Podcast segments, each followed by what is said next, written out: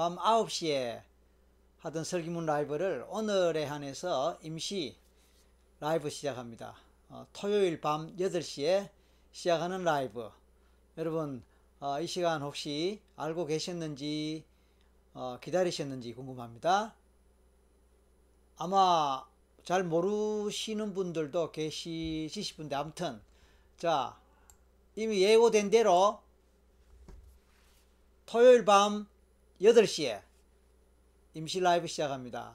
자, 이미 지아나님 들어오셨네요. 안녕하세요. 반갑습니다. 어, 이제 가을 단풍도 절정을 치닫고 있습니다.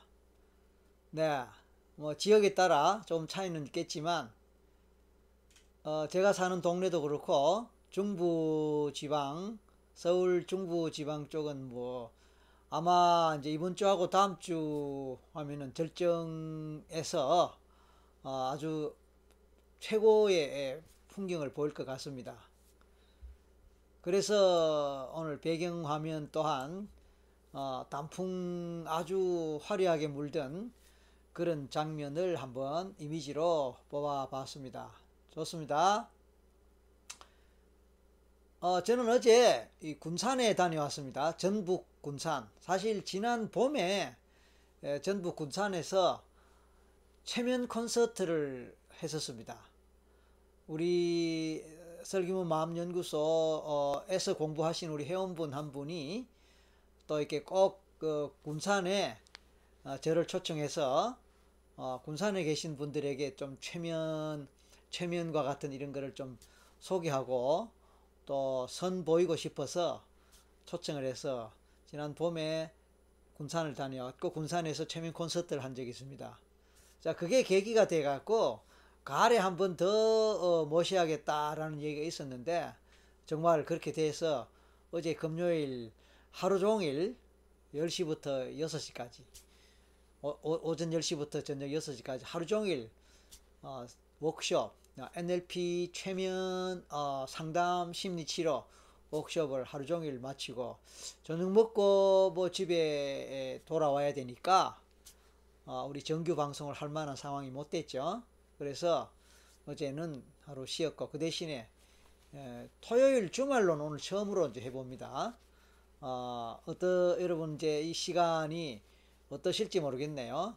아마 아, 모처럼 이제 쉬는 시간이기 때문에 가족들하고 단란한 시간을 보내실지 아니면 휴식의 시간을 보내실지 그래서 오늘 여러분 이 방송 시청하는 것이 어, 오히려 또 편리하고 편할지 아니면 어떨지 모르겠습니다. 자, 뭐 이왕 이렇게 되는 거 어, 오늘 주말 밤을 저와 함께 어, 함께 보내면서 뭔가 도움되는 시간 되시기 바랍니다. 자, 그 사이에 김재기님 안녕하세요. 어, 장위님, 아이고, 그렇네요. 출첵합니다. 어떻게 뭐 일들은 잘 어, 보셨는지 궁금하지만 그냥 넘어가겠습니다. 최정희님 안녕하세요. 김민수님 맞나요? 김민수님 안녕하세요. 예. 자 오늘도 뭐 지금 뭐 채팅글을 올리셨거나 안 올리셨거나 지금 방송에 들어오셨고 방송을 보시는 분 뭐 여러분 계시는데 오늘도 이제 요즘 늘 그렇게 하고 있죠. 매 시간마다 어, 사이버 상담 계속 하고 있습니다. 그래서 오늘도 어떤 분이 사이버 상담 내담자가 되셔서 또 함께 사연을 나누실지 어, 모르겠군요. 어, 사연 뭐 이렇게 이 상담을 원하시는 분은 사연 한번 남겨 어, 주시기 바랍니다. 음. 어제 이제 군산에 가는 길에 또는 뭐 올 때는 뭐 한밤이 왔기 때문에 바깥 풍경을 뭐 볼 수가 없었지만 가는 길이 날씨가 아주 좋았습니다. 맑고 선명한 날에 단풍이 왜냐하면 이제 많은 산을 어, 지나가고 또 어, 바다 풍경도 봤지만 강 풍경, 들판 풍경 이런 걸 보면서 군산까지 왔다 갔다 했는데 아주 단풍잎이 예쁘게 잘 물들어서 보기 좋았습니다. 모처럼 나들이 하는 기분으로 어, 잘 다녀 어, 왔습니다. 자, 우리가 가을이 되면은 이렇게 예쁜 단풍잎을 보는데 우리가 자연을 통해서 알고 있지 않습니까? 생물학적인 그런 원리로 잎이 붉게 물, 물들고 뭐 예쁘게 단풍잎으로 바퀴 바뀌는 그 어, 원리는 그렇죠? 하나의 그 생명 활동의 하나의 과정이죠. 그래서 봄에 싹이 나고 잎이 나고 여름에 무성하게 푸르름을 더 해다가 이제 겨울을 맞기 위해서 어, 이 잎에 잎에서 이제 어, 필요 없는 어떤 그런 것들을 떨어뜨리기 위해서 어, 이제 낙엽으로 만들고 그 과정에서 뭐, 뭐, 광합성 작용 뭐 이런 거 제가 뭐 정확하게 이 인용을 못 하겠지만 어쨌든 간에 어, 광합성 작용 뭐 등등을 해서 어, 푸른 잎이 울긋불긋 물들어서 결국은 뭡니까? 잎을 떨어뜨리기 위한 과정 아닙니까? 어, 최종적으로는 모든 잎이 떨어져서 낙엽이 되고 어, 나무 자체만 물끄러미 우뚝 서 있는 음, 그래서 어떤 옷도 입지 않은 어, 봄, 여름, 가을에 그렇게 예쁘게 말하자면 어, 차려입고 또는 포장을 하고 어, 또는 어, 자기, 자기, 자기 자신을 뽐내는 그런 어, 예쁜 나무의 모습이지만 이제 결국은 어, 맨몸으로 어, 겨울을 나야 되는 어, 결국은 내 몸에 어떤 예쁜 것들도 걸쳤고 또 그것이 자랑할 만한 것이었다 하더라도 결국은 때가 되면 다 벗어야 되고 내려놓아야 되고 그래서 마지막은 그냥 맨몸으로 아무것도 걸치지 않은 채로 겨울을 나야 되고 또 그렇게 하는 가운데 또 새봄을 맞게 되는 뭐 그런 일련의 과정들을 거치는 자연의 흐름이고 순환 아니겠습니까? 이런 이런 걸 보면서 우리는 이제 하나의 인생의 어떤 그 과정, 어, 태어나서 아기로 또 학교생 학교 다니고 청소년기를 지나서 성인 뭐 이렇게 해서 한 생을 마쳐가는 그런 인생의 흐름을 우리는 간접적으로 어, 보지 않습니까? 그런데 저 예쁜 단풍과 잎과 모양 등등이 우리 눈에 보이는 거란 말이에요. 우리 눈에 보이는 거기 때문에 우리는 보이는 걸 통해서 가을이 왔음을 알고 또 보이는 걸 통해서 또 단풍이 아름답다고 바라보고 어, 있는데 실제로 우리 눈에 보이는 것이 다가 아니라는 건 우리는 상식적으로 사실 알고 있지요. 어, 이 세상에 엄청나게 많은 물질들, 엄청나게 많은 존재들 어, 있지만은 실제로 우리가 육안으로 보이는 것은 정말로 극소수라는 겁니다. 제가 어느 라이브 시간 때 제가 이 얘기를 어, 한 적이 있어서 했습니다. 뭐 한, 한 두어 달 정도는 된 것 같은데, 혹시 그때 보셨던 분들은, 어, 제가 지금부터 할 얘기가 조금 이제, 예, 낯설지 않고, 아, 전에 한번 들었던 얘기다라고 생각 되겠지만, 아마도 모르겠습니다. 대부분의 분들은 뭐 처음 듣, 처음 들으시지 않겠나 싶습니다. 자, 말씀을 드릴게요. 과학적으로 봤을 때, 우리가 육안으로 볼 수 있는 육안으로 볼 수 있는 어떤 그 사물, 어, 존재 또는 어떤 현상 이런 것들이 과연 몇 퍼센트 정도 될까요? 우리가 육안으로 육안으로 볼 수 있는 이 현상들, 어, 이 땅의 자연 현상들 어, 또는 물질 존재 전체 중에서 과연 몇 퍼센트 정도 과연 우리가 볼 수 있을까요? 자, 그게 아, 궁금합니다. 퀴즈 한번 낼까요? 혹시 그때 뭐 들으셨던 분들도 혹시 기억하실지 모르겠지만 한번 답을 한번 어, 써봐 주세요. 어. 참고로 이제 제가 또 어떤 다른 자료를 통해서 알게 된 것이 우리가 바다에 대해서 바다에 대해서 알고 있는 정도가 정말 얼마 안 된다는 겁니다. 지구의 모든 생명체, 지구의 모든 생명체의 몇 퍼센트 정도가 바다에 살고 있을까요? 이것도 또 퀴즈 값이 되겠네요. 자, 지하나님이 0.01%. 어, 퍼센트입니다. 제가 문제 낸 것은 퍼센트입니다. 그, 예, 어쨌든 퍼센트입니다. 이 지구상에 존재하는 모든 생명체, 모든 생명체가 그 중에서 96%가 바다 속에 있다는 거예요. 여러분 이해가 되세요? 이 지구상에는 생명체 중에서 땅 위에 사는 것은 4%밖에 안 된다는 거예요. 육지에 사는 땅 위에 사는 생명체는 지구상 전체의 생명체 중에서 4%밖에 안 된다는 거예요. 그러니까 96%가 바다 속에 있다는 거예요. 납득이 되세요? 저도 솔직히 납득이 잘 안 됩니다. 근데 어떤 과학 다큐에 보니까 그렇게 나오더군요. 과학자가 연구하고 조사하고 등등 해본 결과 어, 이 지구상에 살고 있는 수많은 생명체는 불과 4%만이 땅 위에 있고 96%는 바다 속에 있다고 물 속에 있다고 지금 김재기님이 5%라고 쓰셨는데 어?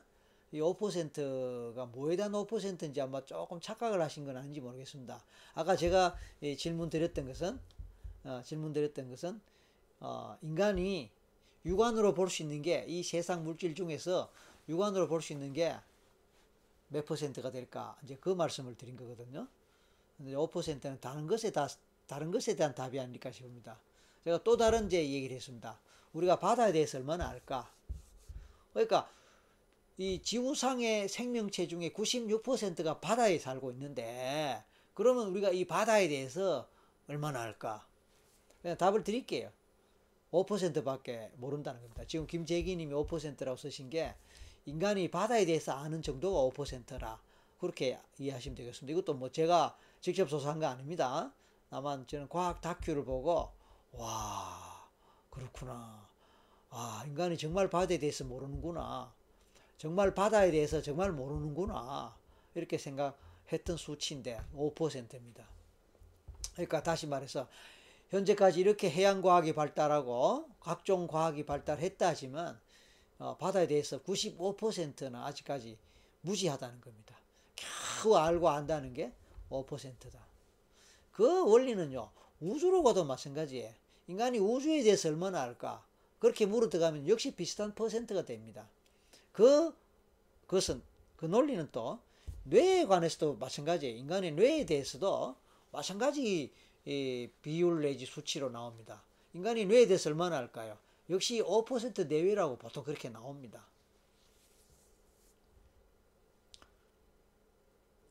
또 학자들은 인간의 의식과 잠재의식을 이야기할 때 의식과 잠재의식을 이야기할 때 의식은 10%밖에 안 되고 잠재의식은 90% 또는 무의식은 90%나 된다. 또 이런 말을 합니다.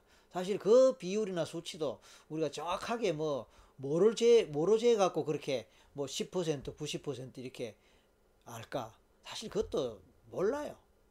다만 그 정도로 무의식이 많이 차지한다. 1대 9 정도로 9대 1 정도로 무의식이 많이 차지한다. 이런 개념으로 받아들여야 될 것 같아요. 그래서 바다 경우도 5%밖에 모른다. 이것도 뭐 어떻게 정확하게 재겠습니까?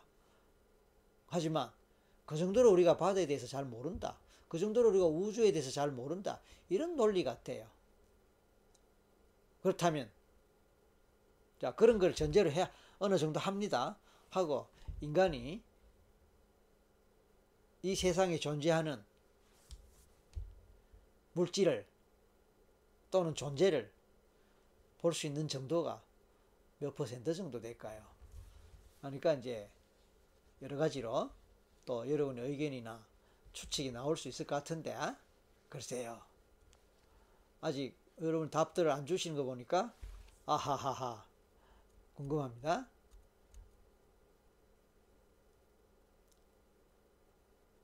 자 지금 들어오신 분 중에서 아직 민재현님 예 안녕하세요. 조금 어떻게 조금 상태가 어떤지 궁금합니다. 김 아까 김민수님 안녕하세요. 아까 제가 언급을 드렸고 지하나님 지하나님도 지난번에 몇 번 들어오셨죠? 어, 낯이 익습니다 이름이. 네. 자 최정희님 어, 어떠신지 궁금합니다. 아, 최정희님 어떠신지 궁금합니다.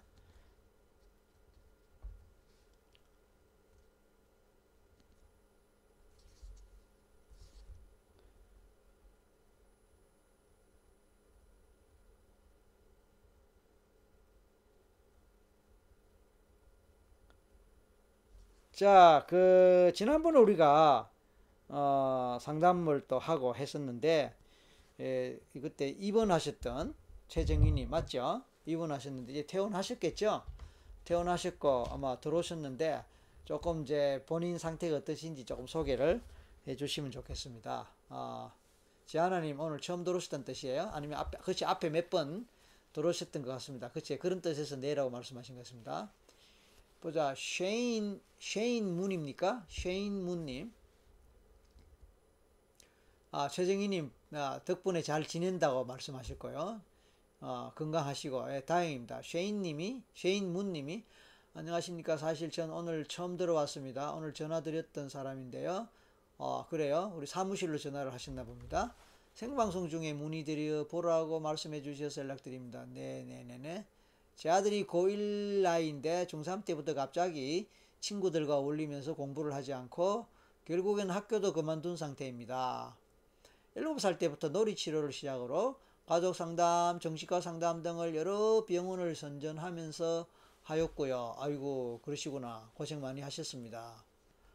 어, 현재 고1인데 그쵸? 중3 때부터 그러니까 이제 작년 때부터 이렇게 보시면 되겠네요. 이렇게 보면 되겠네요. 작년부터 갑자기 친구들과 어울리고 공부를 하지 않고 결국은 학교를 아 자퇴했군요. 그러니까 아까 고1 나이라 그랬네요. 그러니까 고등학교 다닌다는 뜻이 아니고 중학교 때 자퇴가 된, 된 모양입니다. 그래서 나이로 봤을 때는 어, 고1 나이인데 어, 결국엔 학교도 그만뒀습니다. 그런데 이 아이는 어, 이미 7살 때부터 어하 그 얘기죠. 어 그러니까 아까 말씀으로는 중3 때부터 갑자기 친구들과 어울리면서 이렇게 말씀을 하셨는데 사실은 7살 때부터 뭔가 문제가 있었던 것 같습니다. 그러니까 7살 때부터 이미 놀이 치료를 비롯해서 등등등 해왔다 이런 뜻입니다. 심리 상담을 해도 큰 결과를 못 느낀다고 해서 절박한 심정으로 어떻게 할까 해서 상담 문의 드립니다. 아하, 그렇군요. 아, 제가 뭐 이 내용만 갖고 어떻게 설명을 드릴 수 있을지 조금 그렇네요. 어, 그 위에 하늘보리님 오늘 안녕하세요. 어제 요즘 라이브 자주 하시는 것 같아요. 예, 라이브 월수금 일주일에 사흘 합니다. 예, 월수금 일주일에 사흘 합니다. 자주 하는 셈이죠. 이틀에 한 번 꼴이니까 뭐 자주 합니다. 이제 어제 혹시 이분이 오늘 토요일도 하는 거 보니까 어제 금요일 하고 오늘 또 하는가라고 생각하시는가 본데 그건 아닙니다. 예, 어제 대신에 오늘 하고 있고요. 자, 아무튼 쉐인 문님 안타깝 안타까우시겠습니다. 왜냐하면 7살 때부터 7살이면 초등학교 들어가기 전이잖아요. 7살 때부터 이미 뭐 여러 가지 상담소를 다니고 정신과도 다니고 뭐 그렇게 하셨는가 본데 얼마나 안타깝겠습니까? 네, 모래 모래 아, 모래 노 그렇죠. 모래 치료라고 했습니다. 아이들이 이 모래를 갖고 어 뭐 장난치는 것이 아니고 어 이제 아이들이 왜 뭘 갖고 놀면 잘 놀잖아요. 뭐 이렇게 저렇게 그래서 모래에서 모래성도 쌓고 예를 들면 그렇습니다. 모래성도 쌓고 뭐 이렇게 장난치고 그런데 그것이 이제 단순하게 노는 게 아니고 치료적 프로그램에 따라서 이제 모래놀이를 하는 거죠. 그래서 모래놀이 치료라고 합니다. 또 했었고 ADHD가 아닌가 해서 상담도 했었고 어 뭐죠? 항상 테스트를 하면 기준치 바로 아래로 나오거든요. 아하 그렇군요. 음. 아 그래요. 이제 이 쉐인 문님이 어, 오늘 낮에 오후에 저희 연구소로 전화를 하셨고 아, 그렇죠. 통화를 아마 저, 저하고 통화를 한 게 아니고 예, 다른 분하고 통화가 됐고 그게 이제 오늘 라이브를 하니까 라이브에 들어오셔서 직접 저한테 한번 제 글을 올려 보라는 얘기 됐고 그래서 아마 지금 글을 올리신 것 같습니다. 상황 그렇습니다. 자, 쉐인 문님이 ADHD는 아니라고 선생님들이 말씀하시는데 어, ADHD는 아니라고 선생님들이 말씀하시는데 예, 그 끝말을 이어주세요. 어, 우리 아이가 ADHD는 아니라고 선생님이 말씀하시는데 그러면서 다른 인사하느라고 조금 맥이 끊어졌습니다. 자, 쉐인 문님, 어, 그 다음 좀 이어주세요. 어, ADHD는 아니라고 선생님들이 말씀하시는데, 그래서요. 우리 문, 문 씨네요. 문 선생님은 그래서 그 부분에 대해서 어떻게 생각하시는지요?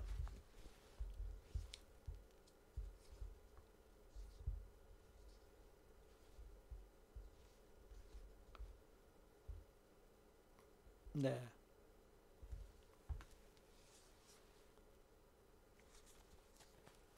말씀해 주실 수 있을까요? 지금은 친구들과 연락이 되지 않으면 불안해하고 항상 핸드폰을 들고 자야 합니다. 자, 대충 이제 이분이 어, 이야기하시는 아드님 이야기. 고1 나이면 보통 17세 정도 되나요? 네, 뭐 대충 그렇게 될 것 같습니다. 17세 정도로 치고 어, 중3 때부터 갑자기 아이들하고 어울리고 어, 공부를 안 하고 그래서 학교를 그만둔 것 같고 어, 7살 때부터 이미 놀이치를 시작해서 온갖 상담을 다 하고 돈도 많이 들었겠습니다. 근데 이제 중요한 거는 어, 부모님 생각에는 이 아이가 ADHD가 아닐까라고 상담했었는데 항상 테스트 해보면은 어, ADHD 맞다라고 단정 지을 정도만큼은 뭐 테스트의 결과가 안 나오나 봐요. 어, 그러다 보니까 또 어떤 선생님들은 어, 얘는 ADHD는 아닙니다라는 얘기를 또 하시나 봐요. 어. 근데 정작 얘는 뭐 친구들과 연락되지 않으면 불안하고 항상 핸드폰을 들고 자. 그러니까 뭐 친구들한테 연락 올 거를 기다린다 이런 뜻이겠습니다. 아, 문님이 공부는 안 해도 되는 되는 거고 그저 돈만 있으면 된다는 식이고 약속과 일정을 지키지 않기 시작했습니다. 아, 그 공부에는 관심 없고 이런 뜻이죠. 공부에는 관심 없고 돈만 있으면 된다. 아, 그래서 뭐 일상적인 어떤 에티켓, 매너 이게 없다 이런 뜻으로 보입니다. 약속도 일정도 안 지키고 마음대로 한다 이런 뜻이겠죠. 아, 많이 안타까우시겠고 많이 답답하시겠습니다. 왜냐하면 지금 뭐 예, 17살 정도 됐는데 7살 때부터 이미 뭐 여러 가지 치료 상담을 받으러 다니셨으니까 10년간 정도 안 됩니까? 지금 17살로 본다면 10년 정도 뭐 여기저기 애 데리고 상담 다니고 뭐 이렇게 어 해, 하시자면은 뭐 비용도 시간도 신경도 뭐 참 많이 그럼 애는 애는 뭐 아, 엄마 아빠 가자면 어디라도 갔었어야 했고 등등 하는 가운데 아마 아, 아이는 상담에 대해서 상담하면 뭐 진절머리 내지 싫어하겠습니다. 예? 어, 대답 좀 해주세요. 아이가 상담 받으러 가자 하면 싫어 안 하겠습니까? 상담 받으러 가자 하는데 좋아할 아이가 어디 있겠습니까? 어, 한두 번 정도는 가겠지만 지금 근 10년 동안 여기저기 예, 다녔으니까 뭐 싫어할 것 같아요. 그래서 분리불안이 아닌가 하는데 부모님 말은 듣지도 않고 막말하기 시작하니 이제 더욱더 불안합니다. 집에도 들어오기 안 들어오기 시작하고요. 뉴로 피드백 치료도 했었고 약물 치료도 했었으면 어 이거 진짜 별거 다 있네요. 그런데 효과가 없다 그런 뜻입니까? 음. 그럼 이 정도 되면 이제 부모님 입장에서는 뭘 해도 안 되니까 누구 말도 듣기 듣기가 힘들다. 누구 말을 듣더라도 어, 신뢰가 안 간다. 누구 말을 듣더라도 어, 의심, 의심이 된다. 이럴 수도 있지 싶은데, 제가 오늘 뭐라고 뭐라고 말씀드린다고, 글쎄요, 귀를 솔깃, 솔깃하고 들으실까? 솔직히 그 염려가 됩니다. 아, 아, 그 아들이 효과도 없는데 뭘 계속 가야 되느냐 하고 대묻곤 합니다. 아이가. 그렇죠. 당연히 그렇겠죠. 그러니까 아이가 효과를 기대하는 건 있긴 있나 봅니다. 어, 효과를 기대하는 거는 있을 테니까 효과도 없는데 왜, 왜 계속 가느냐. 어, 그러니까 지금까지는 별 뭐, 뭐라 그럴까, 반항 없이, 어, 반발 없이 그냥 뭐 데리고 가면 데리고 가는 대로 따라다녔다. 이렇게 이해가 됩니다. 그런가요? 부모 말은 잔소리라고만 생각합니다. 그건 뭐 대부분 아이들이 그렇게 생각하니까 그렇겠죠. 오늘 제가 퀴즈 냈다가 퀴즈는 어- 어디 간지 없고 지금 이제 우리 쉐- 쉐인 문께서 어, 답답한 그 입- 답답한 심정으로 상담 의뢰하는 이제 이거에 어, 지금 이제 어, 관심이 가버렸습니다. 다른 분들 조용하시네 그만.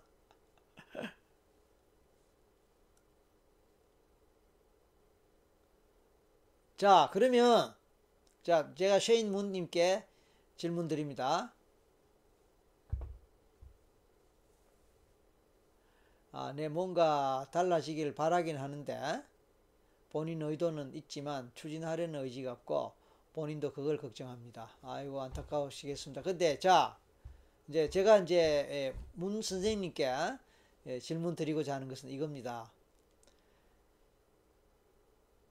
예, 너무 답답해서 글을 남기고 있는데 예, 제가 드리고 싶은 질문은 10년간 뭐 말하자면 할 수 있는 건 다 해보셨다 이렇게 보- 봅니다. 제가 보기에 그쵸?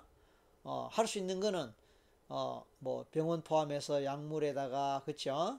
뉴로 피드백이란 것까지도 하고 뭐 일반 심리 상담 당연하고 모래 놀이 치료까지 해서 10년간 뭐 안 해본 게 없다 할 정도로 다 해보셨는데 그럼 이 정도 되면은 어떤 전문가라 하면서 누가 뭐라고 이야기해도 귀가 솔깃하게 들으실까 궁금해요. 일단 의심부터 가고 뭐 과연 그렇게 될까라는 그런 의심과 함께 믿음이 안 갈 것 같은데 굳이 저한테 어 이렇게 질문을 하시는 거는 어떤 마음일까요? 물론 뭐 답답해서 글을 남긴다고 했는데 어 10년간 해도 안 되는 그런 상황에서 여기서 답답하다고 글을 남기고 여기서 의논을 한다고 무슨 도움되는 도움 말씀을 들을 수 있으시, 있으리라고 물론 뭐 조금이라도 기대하시는 건 있겠지만 그 입장을 제가 질문을 드리는 거예요. 어, 좀 혹시 좀 대답해 주실 수 있겠습니까?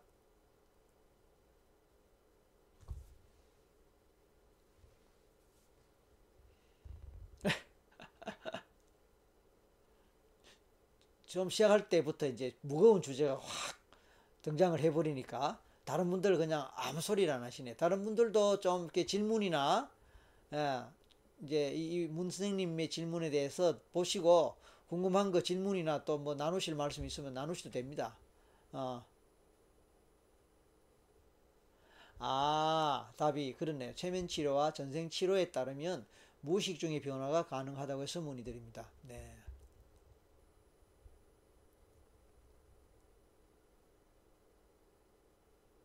아,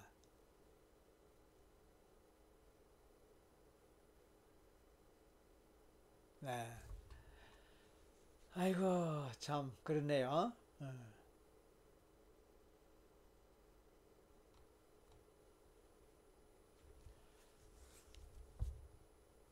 예, 다른 분들도 지금 쉐인 문님, 문, 문생님의 이제 이런 절박한 마음입니다. 자식, 어, 17살 자식의 문제를 두고, 어, 아마 10여 년간 마음고생, 몸고생 많이 하셨는데, 이렇게 절박한 마음으로, 어, 이렇게 답답한 마음에 글도 남기고, 또 지푸라기 잡는 심정으로 이렇게 저렇게 문의를 하는데, 자, 우리 시청자 여러분, 다른 분들, 어, 이 보시면서 뭐, 뭐 좀 궁금한 거나 더 알아보고 싶은 것, 아니면 여러분의 생각은 어떠신지, 또 비슷한 경험을 하셨거나 그런 상황을, 사례를 보신 적 있으신지 한번 의견 좀 나눠 주시면 좋겠네요.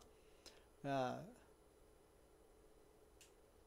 청취하시는 모든 분들께는 죄송하다는 말씀을 드립니다. 아니, 뭐, 죄송할 건 없습니다. 왜냐하면은, 여기는 그런 공간이니까요. 누구라도 자기 고민이나 또 혼자서 해결하기 어려운 어, 이런저런 고충들, 어, 마음의 상처들, 아픔들 이렇게 내놓고 서로 의논도 하고 도움 말씀도 듣고 그렇게 하기 위한 그런 자리고 또 제가 어차피 어, 한 분 정도는 집중적으로 상담을 어, 해드리는 자리니까 뭐 죄송할 건 없습니다. 다만 이제 다른 분들이 또 어떻게 어, 어, 이, 이 부분에 대해서 음, 생각을 하시고 또 질문거리는 없을까 그걸 제가 한번 기회를 드려보자는 겁니다.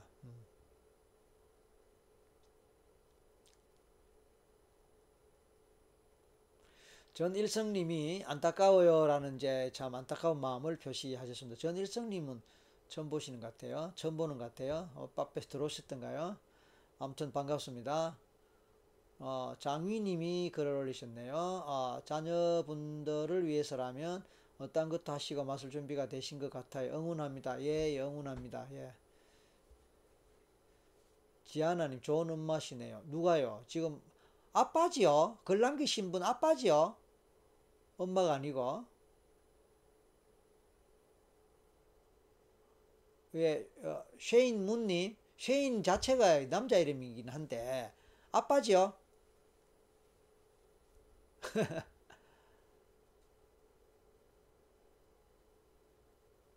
예, 뭐 지금 이제 응원하시는 분들에게 감사 표시를 했는데, 쉐인 문님 아빠 맞죠? 그것만 표시해 봐 주세요. 네, 아빠입니다. 맞아요. 예, 그래서 아빠로서 안타까운 마음에 이렇게 글을 올렸고 1차적으로 오늘 낮에 저 연구소로 전화를 하셨고 연구소에서 우리 사무국장님하고 통화가 된 것 같아요.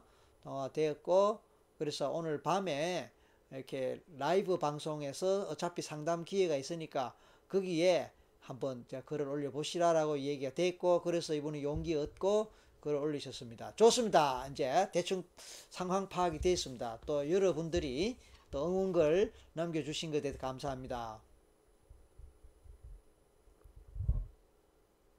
아, 지하나님이 저는 예전에 사주를 봤는데 자주 우울한 이유가 외가 쪽에 억울하게 죽은 사람이 있어서 그렇다고 들었어요. 그래서 어떻게 하셨어요, 지하나님? 어, 그 말 듣고 그 말 들으니까 위로가 돼서 뭐 뭡니까? 우울한 게 없어졌는지 아니면 외가 쪽에 억울한 사람이 억울하게 죽은 사람이 있어서 어떻게 뭐 어떤 식으로 무슨 조치를 하셨는지 궁금합니다. 아, 지하나님, 아, 뭐, 저도 사실 무속으로도 굿도 했고, 기도도 많이 했답니다. 아, 그러시군요. 그러니까 정말 할 만한 거 다 하셨네요. 저는 안 그래도 물어볼라 했는데, 할 만한 거 다 했다고 하신다면, 혹시 굿도 해보셨습니까? 이 질문 드려, 드려볼라 했는데, 굿도 하셨군요. 기도도 하셨고, 여기서 말하는 기도는 무속의 기도를, 기도를 말씀합니까? 아니면, 뭐, 교회 기도, 절의 기도, 뭐 어느 종교의 기도입니까? 아니면 무속의 굿과 함께 기도했다 이런 뜻입니까?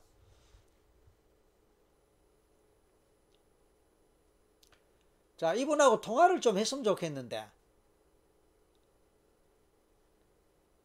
예, 우리 문스님하고 지금 뭐 지금 왜냐면 그 채팅글로 자꾸 있게 하기에는 지금 그 하실 말씀이 안타깝고 답답한 마음이 많으시고 또 어차피 오늘 사이버 내담자와 상담을 할 수 있는 그런 기회는 있으니까 뭐 다른 분이 특별히 뭐 이렇게 준비된 분이 안 계신 것 같아요. 혹시 계실지 모르겠지만 혹시 다른 분 준비되신 분 계시면 일단 글을 한번 올려봐 주세요. 특별한 거 없으면 어 우리 쉐인 문님 이분하고 한번 통화를 어 해볼게요. 아 절기도와 무속도 예. 아빠가 그래도 자상하시네요. 우리 아빠는 엄청 무섭고 매소 소통을 잘 못하는데 이렇게 글을 또 지하나님이 올리셨네요. 자, 문스님이 보자. 이게 어떻게 전화번호를 남길까요? 혹시 펄친 글 남기실 줄 압니까? 펄친에? 펄친에 전화번호를 남기실 수 있을까요?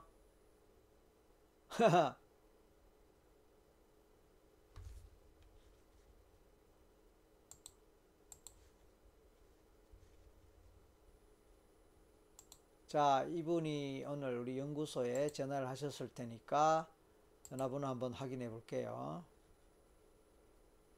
어, 아, 끝번호가 4676입니까?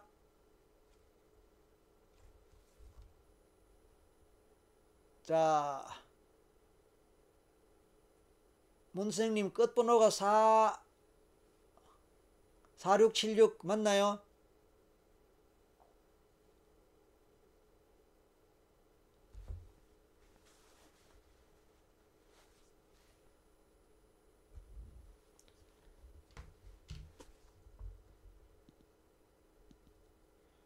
지금 조금 아마 이 절차가 필요합니다. 그래서 지금 양해해 주세요. 예, 맞지요? 예, 그러면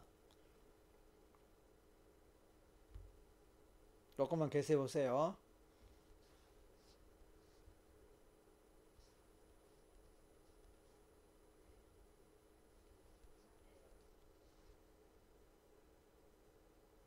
조금만 계세요 보세요.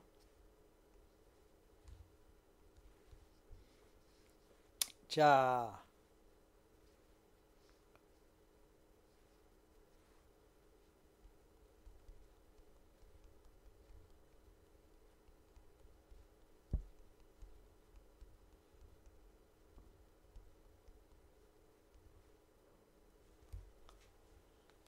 지금 제가 문자를 보냈습니다.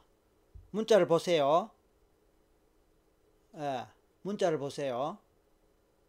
제가 쉐인이라고 부를게요. 쉐인님, 문자 보냈습니다. 문자를 보세요.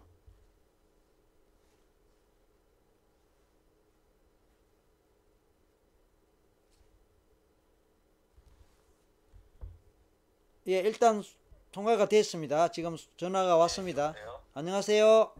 예, 안녕하세요. 아, 예, 예, 예. 예, 죄송합니다. 아니, 아니, 죄송할 거 없다니까요.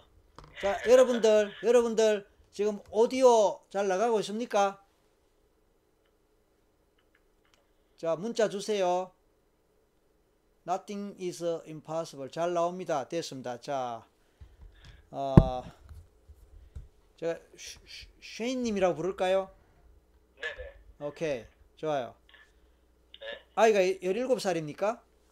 예, 지금 만으로 따지면 2002년생이니까요. 아, 그냥, 그냥 한국 나이로 할 때 17살입니까? 네네. 예, 그래서 이제 그럼 하루 종일 집에 있나요? 지금도 사실은 아니면 놀러. 놀러 가고. 저는 집에 있고요. 그, 우리 강아지 소리가 예, 죄송합니다. 아, 아, 아. 강아지가 뭐 예. 예. 그 지금 혼자 계세요? 아닙니다. 이제 집사람이 강아지하고 이제 안방에 있고요. 아, 혹시 같이 듣고 있나요? 네? 아내가 같이 듣고 계세요? 예, 지금 아. 뭐 듣고 있다가 예, 예, 예, 알겠습니다. 예. 그럼 제가 몇 아, 가지 네, 몇 가지 잠으로 들어갔습니다. 제가 제가 몇 가지 말씀드리고 또 질문도 드리고 할게요. 예, 예. 어, 기본적으로 이제 일 이제 이, 이 최면 아까 이제 최면이나 전생을 하면은 전생 치료라면 무의식이 무의식 무의식을 어쩌고 해서 변화가 된다고 해서 관심을 갖고 연락을 하셨다 그 말씀을 하셨죠. 네네네. 어, 저는 이제 이런 경우에 이거는 이제 일반 상담으로 되지 않는다는 게 기본적인 제 생각입니다. 예, 예. 왜 안 되느냐면은 에, 10년간 이제 그래도 대한민국 잘 한다는데 찾아, 찾아 다니셨을 거 아니에요? 네. 정신과도 그렇고 뭐뭐 무속도 그렇고 어 또 일반 모래 모래 치료 또는 놀이 치료 를 비롯해서 또 뉴로 피드백 포함해서 또 일반 심리 상담 여기저기 다니셨을 것 아니에요? 네네네. 그러니까 이제 그런 어 것을 10, 10년간 각 10년간 정도 이제 하셨을 때는 그 방법으로는 안 된다라는 게 하나의 일단 어 가설이 됩니다. 네네. 그렇다면 그 방법으로는 안 되고 다른 방법이라 해야 된다라고 한 건데 지금까지 한 번도 시도 안 해본 게 이제 최면 치료고 어또 전생 치료고 그렇죠? 네네. 또 한 가지 더 있어요. 뭔지 혹시 아세요? 아니요. 지금 이제 전 최면 치료 안 해봤고 그래서 지금 도전해 보는 거고 전생 치료 안 해보셨고 그죠? 네네. 또 하나 더 있어요. 그, 그게 빙의 치료라는 빙의 치료라는 거예요. 아, 예. 혹시 들어보셨습니까? 빙의라고. 예, 사실은 무속 쪽에서 부인이 조금 얘기를 들어본 적이 그러니까 이 경우는 거의 거의 그냥 빙의에 해당된다고 봐야 됩니다. 어, 근데 무속도 했고 무속에서 어쨌든 뭐 이런저런 방법들을 했단 말씀이에요. 네네. 야, 근 근데 이제 안 된다 이 말씀 아닙니까? 네. 그래서 이게 뭐 ADHD냐 뭐 어쩌냐라는 것도 그것도 중요하지만 ADHD가 중요한 게 아니고 사실은요. ADHD는 그 결과일 수 있어요. 네. ADHD라 하더라도 ADHD를 일으킨 게 뭐냐 이겁니다. 그 다음에 정신과 같은 데서는 경계선 장애라는 저 진단명을 또 어, 붙일 수도 있어요. 들어보셨나요? 혹시? 네네. 그래서 항상 ADHD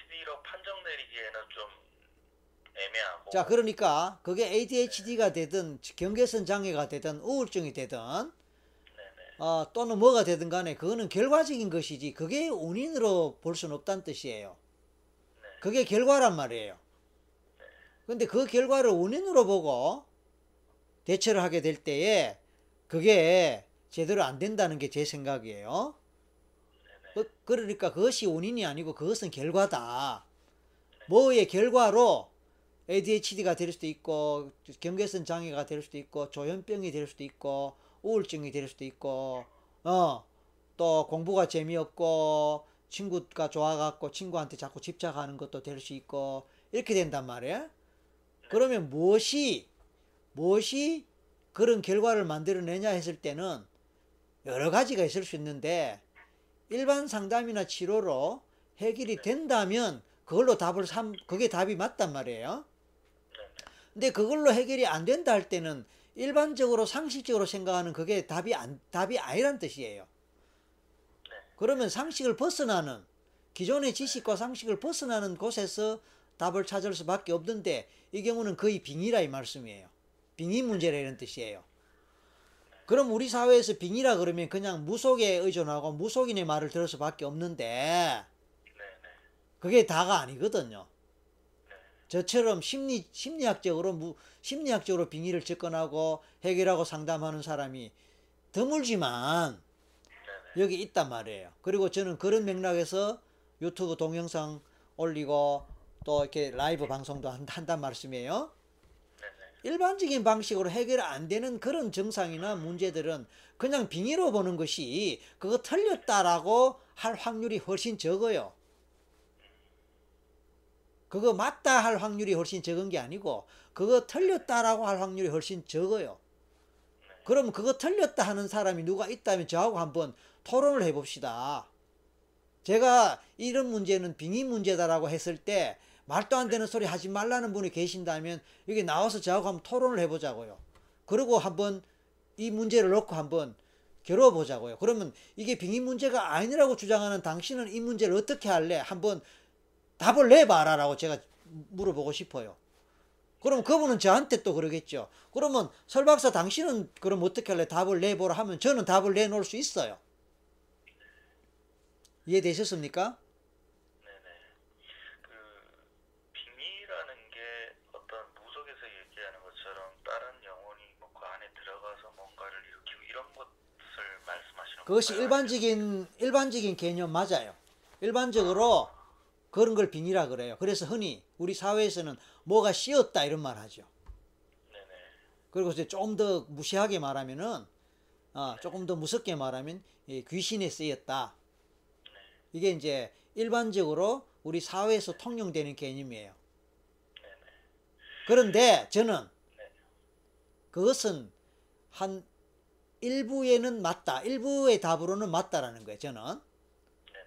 그러나 그것이 답의 전체는 될 수 없다라는 거예요. 그 빙의라고 했을 때는 그 이상의 의미가 있다. 네. 그러면 이제 당장 생각해 보될 게 제가 몇 가지 질문 드릴게요. 네. 아까 일곱 살 때부터 그런 상담과 치료를 받으러. 네네. 그럼 일곱 살 이전에 이미 문제가 노출됐네요, 이 아이가. 그때 이제 처음으로 조금 이상하다고 판단했는 거는 그때 이제 하계회를 하는데 네. 다른 그 열에 맞춰서 무대 위에서 가만히 있는데 혼자 앞으로 튀어나와서 바테콘도 발차기를 하고 거기서 이상한 행동을 하기 시작했어요. 그래서 저희는 이제 처음에 생각할 때는 이게 애가 좀 관심을 끌려고 저렇게 행동한 거 아닌가라고 생각했는데 네. 나중에 이제 또 물어보니까 관심을 끌려고 하는 게 아니라 갑자기 하고 싶어서 그렇게 했다라고 얘기를 하고 네. 그 다음에 이제 수업 시간에도 이제 선생님이 뭐 얘기를 할 때 갑자기 뭐 엉뚱한 대답을 한다든가 네. 뭔가 주목받고 싶어 하는 행동을 한다든가 이런 걸 해가지고 네. 그래서 좀 이게 산만해서 그런 게 아닌가 싶어서 네. 이제 ADHD가 아닌가라는 생각을 그때서부터 했었고요. 오케이. 예. 그래서 이제 초등학교 들어가고 나서부터 이제 공부는 또 초등학교 때는 곧잘 했었거든요. 네. 곧잘 해가지고 사실 초등학교 때 어, 학교 대표로 뭐 골든벨도 나갔었고. 아, 똑똑하네요. 예, 굉장히 좀 잘했었는데 중학교 1학년 때까지만 해도 공부를 하기 싫어하긴 했지만 엄마 아빠가 하라 하라 그러면 같이 이렇게 앉아가지고 이렇게 같이. 자, 그러다가 중3 때부터 이제 친구들하고 올리면서 빗나갔다 이 말씀 아닙니까? 예. 그러면 이제 이제 추측컨대 중3 때 그때 스트레스를 많이 받았을 것이다 라고 추측이 가능한데 그랬습니까? 네.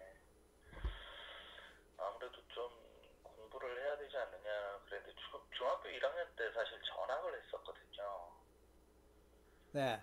그리고 전학을 하면서 조금 더 이 학업이 좀 강한 강남구 쪽으로 왔는데 아, 어디서 어디서 강남으로 왔습니까? 그 서초에서 강남으로 왔어요. 서초에서 강남으로. 아, 서초 다르고 강남 다르군요. 네, 그래서 그러니까 좀 더 빡시게 시 학교보다 좀 더 강하더라고요. 그러니까 좀 더 빡시게 그러니까 자 잠깐만요. 자체가. 잠깐만요. 전학을 한 게 이사를 했다는 뜻이죠? 네네. 이사를 한 게 어떤 이유로 이사를 하셨는지요? 어 그냥 이렇게 뭐 그러니까- 회사 가까운 쪽으로 이사한 거죠. 에? 그냥. 에? 회사 가까운 쪽으로 그냥 이사. 아, 회사 가까운 쪽으로. 아, 근데 순, 예. 순수하게 이제 아빠 회사가 그쪽이니까 이사를 했다 이 말씀이죠. 아이 예, 공부 예. 때문에 이사했다 이런 건 아니고. 사실 솔직히 말씀드리면 그런 부분도 좀 있었어요. 자, 그래서 예, 좋습니다. 뭐 솔직하게 말씀해 주셔서 좋습니다. 그러니까 이제 그쪽으로 가면서 좀 빡세졌다 이런 뜻이죠. 네네네. 오케이. 그래서 이제 결국은 중3 때부터 문제가 이제 본격적으로 터졌다 이런 뜻입니다. 예 예. 자, 이제 제 말씀 드릴게요. 아까 무속, 어, 아까 무속 이야기가 있었고 빙의 이야기가 있었는데 이제 제 말씀을 드릴게요. 예, 빙의라는 것이 무속에서 말씀하는 어, 뭐가 뭐가 들어왔다, 어? 뭐가 들어왔다, 귀신이 들어왔다 하든지 뭐 뭐가 들어왔다 그 말씀이 맞아요. 그러니까 우리가 구슬한다는 거는 그것을 쫓아내거나 맞죠? 그것을 이제 나가게 하기 위해서 구슬 한 판 버리는 것 아닙니까? 네네. 그것도 그렇게 하기 위해서 또 기도를 같이 드리고 맞죠? 예. 근데 여기서 빠진 게 뭐가 있느냐 하면은 이 아이의 심리 문제를 빠, 심리 문제에 대한 얘기가 빠졌어요. 첫째, 네. 예, 이 아이의 심리 문제가 빠졌고 심리 문제라고 했을 때는 이 아이의 성격이 어떠한가, 성격이 어떠한가, 둘째 이 아이가 스트레스가 어떠한가, 어떤 상처가 있는가 이 부분이 빠졌어요. 그 다음 또 빠진 게 뭐가 있냐면은 집안 내력의 문제가 빠졌어요. 집안 내력. 네. 집안 내력 속에는 엄마 아빠가 어떤 분인가? 엄마 아빠가 어떤 분이며 엄마 아빠가 이 아이의 이 아이를 키울 때 어떤 양육 태도로 키웠고 어떤 식으로 이 아이를 기- 기르면서 어 말하자면 스트레스를 주지 않- 않았느냐 상처를 주지 않았느냐 억압을 하지 않았느냐 하는 그런 문제에 대해서 생각을 해야 돼요. 그러면서 동시에 아빠의 성장 과정, 아빠의 부모님, 엄마의 성장 과정, 엄마의 부모님 이런 부분에 대해서 부모님뿐만 아니라 그 윗대까지 올라가야 됩니다. 이런 부분에 대해서 살펴봐야 돼요. 그러면 우리가 빙의라 그랬을 때 빙의는 그냥 단순하게 뭐가 귀신이 들어온다, 귀신에 씌었다 이런 개념으로 보는 것이 아니고. 기본적으로 이 아이는 성격이 대단히 여리고 착하고 좋게 말하면은 여리고 착하고 예민할 거예요. 마- 맞습니까? 네 맞습니다. 그러면서 상처 잘 받아요. 예, 상처를 좀 잘 받는 편입니다. 그렇죠. 그러니까 부모님이 예사로 하는 말도 얘하는 상처가 될 수 있어요. 공부에 관한 거 그냥 보통적으로 공부를 열심히 해야 된다라고 부모님은 그냥 했을 수 있는데 이 아이는 그것에 대해서 압박감을 느끼고 스트레스를 느낄 수 있습니다. 그리고 그 부분에 대해서 부모님이 이해를 해주고 어 괜찮아 괜찮아 라고 하는 것하고 야 그것도 뭐 그 정도는 누구나 하는 거야 라고 윽박지르거나 야단치거나 스트레스를 주는 주는 주는 경우 이런 것들이 이 아이는 여리고 약한 데다가 스트레스를 잘 받기 때문에 쉽게 상처가 될 수 있죠. 자 그런 바탕입니다. 그리고 가정 분위기에서 가정 분위기에서 엄마 아빠가 사이가 얼마나 화목하냐 사이가 좋으냐 그리고 부모님이 우리 아이를 얼마나 북돋아주고 격려해주는 그런 분위기냐 아니면 엄격하게 나무라고 야단치고 아니면 뭐 못하면 못하는 대로 야단치고 그렇게 그렇게 단촉하는 편이냐 아니면 이제 허용적이고 여유를 가지고 부드럽게 대하고 못하면 못하는 대로 격려하고 잘하면 잘하는 대로 칭찬하고 그래서 분위기가 좋고 기가 살아나는 그런 분위기냐 이게 굉장히 중요합니다. 네네. 이런 데서 혹시 할머니 할아버지 대해서 질문 드려도 될까요? 구, 어, 구설하면은 제가 구설하면 다 잠깐만요. 잠깐만요. 구설하면 누가 나옵니까? 어, 사실은 저희 친가 쪽 할아버지 할머니 그러니까 제 아버지 네. 어머니 같은 경우에는 네. 이미 다 돌아가셨는데 저로서는 어렸을 때부터 굉장히 감사하는 마음을 가지고 무슨 마음? 컸어요. 무슨 마음? 감사하는 마음 감사. 가지고 컸다. 네. 예, 항상 저희 부모님은 감사했고 네. 좀 일찍 돌아가셨는데 제 나이 서른 대 다 돌아가셨는데 아, 아빠 나이 서른 때 예, 부모님 다 돌아가셨는데 늘 감사하는 마음이 있었다. 예 네. 그리고 항상 이제 집에서 저희가 제사를 지내는데 네. 어, 항상 이제 애한테도 제사를 네가 어쨌거나 우리 집의 장손이기 때문에 네가 잠깐만요. 잠깐만요. 자, 제 질문이 구, 구설을 할 때에 네. 누가 나오더냐고요. 아 구슬할 때 그때 그 저희 어머니 아버지도 나타났다라고 얘기는 들었어요. 네. 그 무속인한테 같이 자리에 있진 않았어요? 아니요. 그러니까 무속인이 그렇게 얘기하셨다고요. 그러니까 네. 그 나타났다고 얘기하셨는데 네. 뭐 얘기했는데 뭐 잘 될 거다 잘 될 거다 이렇게만 얘기를 그러니까 구세에 동참하셨냐고요. 예 제가 한 적이 있죠. 그럼 여러 동- 번 했었으니까요. 그렇게 동참을 하셨는데 구- 무속인이 엄마 네. 그 아이로 치면 할머니 할아버지가 나타나셨다는 말만 하고 할머니 할아버지 나타난 모습이나 이런 거는 보여주지 않았나요? 그러니까 무속인이 이제 빙의를 하셔서 그 말투로 저를 붙잡고 이렇게 오케이 오케이 그러면 뭐 나왔네요. 예예 예. 네. 그렇게 자. 하셨어요. 자 좋습니다. 그러면은 아빠는 장남이에요? 네, 제가 장남입니다. 형제가 어떻게 되세요? 남동생 하나 있는데 지금 미국에 있습니다. 아, 아 그래요? 이민 갔나요? 아니요, 그 미국 회사에서 스카웃이 돼가지고 그쪽으로 지금 나가서 아 거기서 근무하시네? 예, 오케이 그렇게 아빠가 이제 마- 말하자면 장남이고 네. 우리 아들 이, 이 녀석도 장남이에요? 하나밖에 없습니다. 외동이고. 외동입니다. 그러니까 장손이다. 네, 할아버지는 어떻게 돌아가셨어요? 아, 병으로 돌아가셨어요. 그-. 어, 어, 그러니까 결혼 아빠 결혼 전이에요? 결혼하고 나서 돌아가셨어요. 그러면 이 아이는 할아버지나 할머니 보- 봤어요, 못 봤어요? 못 봤습니다. 어, 보기 전에 그 낳기 전이에요? 예, 낳기 전에 돌아가셨고 장인어른이 이제 태어나시 애가 태어나고 나서 일주일 만에 돌아가셨어요. 그러면 굿할 때 외할아버지도 나오던가요? 아니요, 외할아버지는 안 나오고, 나오고. 저희 어머님만 나왔었어요. 할머니만 예, 할아버지는 아니고 네, 어. 그래서 이제 어머니가 나오셨고 네, 자 이제 이런 것들이 사실은 굉장히 중요한 거예요. 그러면 제가 봤을 때 그러면 자 아빠하고 부모님하고 사이는 어떠셨어요?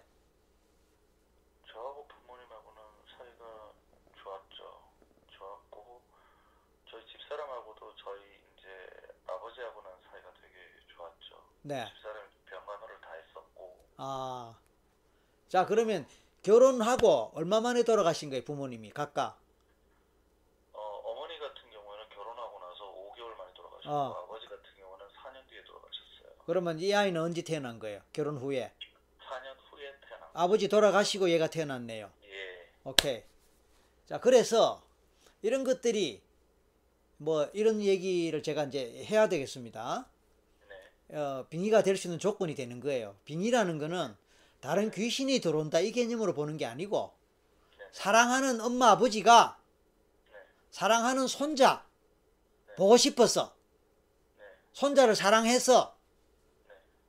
그렇게 함께 머무르실 수 있다 그 얘기로 보시면 돼요. 이런 얘기 들어보셨어요? 네, 뭐 그런데 그게 왜 그러냐면은 얘가 마음이 여리지 않고 상처가 없고 자신감 있고 그러면 이런 일이 안 생겨요.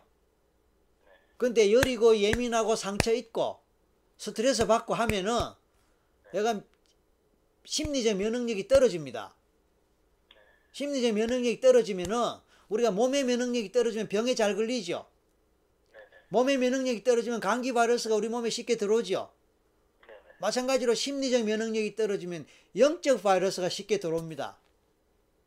네, 영적 바이러스라는 거는 돌아가신 우리의 부모님, 할머니, 할아버지, 가까운 우리 가족들, 이분들이 우리 식구, 우리 가족, 우리 사랑하는 남편, 아내, 우리 자식, 우리 새끼, 우리 손자, 손녀를 잊지 못하고 안타까워서 떠나지 못하는 형태예요.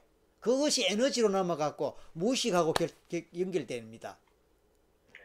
그러니까 무속인들은 그런 쪽이 민감한 분들이거든요. 그러니까 그를 그런 것을 보고 느끼는 거예요. 그래서 그렇게 이야기를 하는 거예요.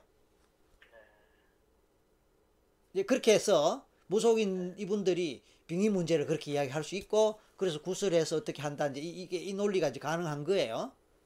근데 저 이야기는 거기서 더 보태져야 돼요. 왜냐면 저는 심리학자란 말씀이에요.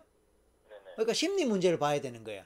심리 문제는 뭐냐면 얘가 심리적으로 허약한 아이다. 동의하세요? 네, 그렇습니다. 이 허약한 게 누구 닮은 것 같아요? 엄마 닮은 것 같아요? 아빠 닮은 것 같아요? 어, 저 엄마를 닮은 것 같아요. 네, 뭐, 뭐, 어쨌든 간에 누군가를 닮게 돼 있어요. 더 많이 닮냐, 적게, 더 적게 닮냐, 그런 차이는 있겠지만, 누군가는 닮게 돼 있는데, 심리적으로 허약한 아이예요. 허약하단 말은 면역력이 낮다는 뜻이에요. 심리적 면역력이 낮다는 뜻이에요. 이해되십니까? 예, 예. 그러니까, 면역력이 낮으니까 약간만 누가 건드려도 넘어져요. 그러니까 스트레스 약하다 이 말씀이에요.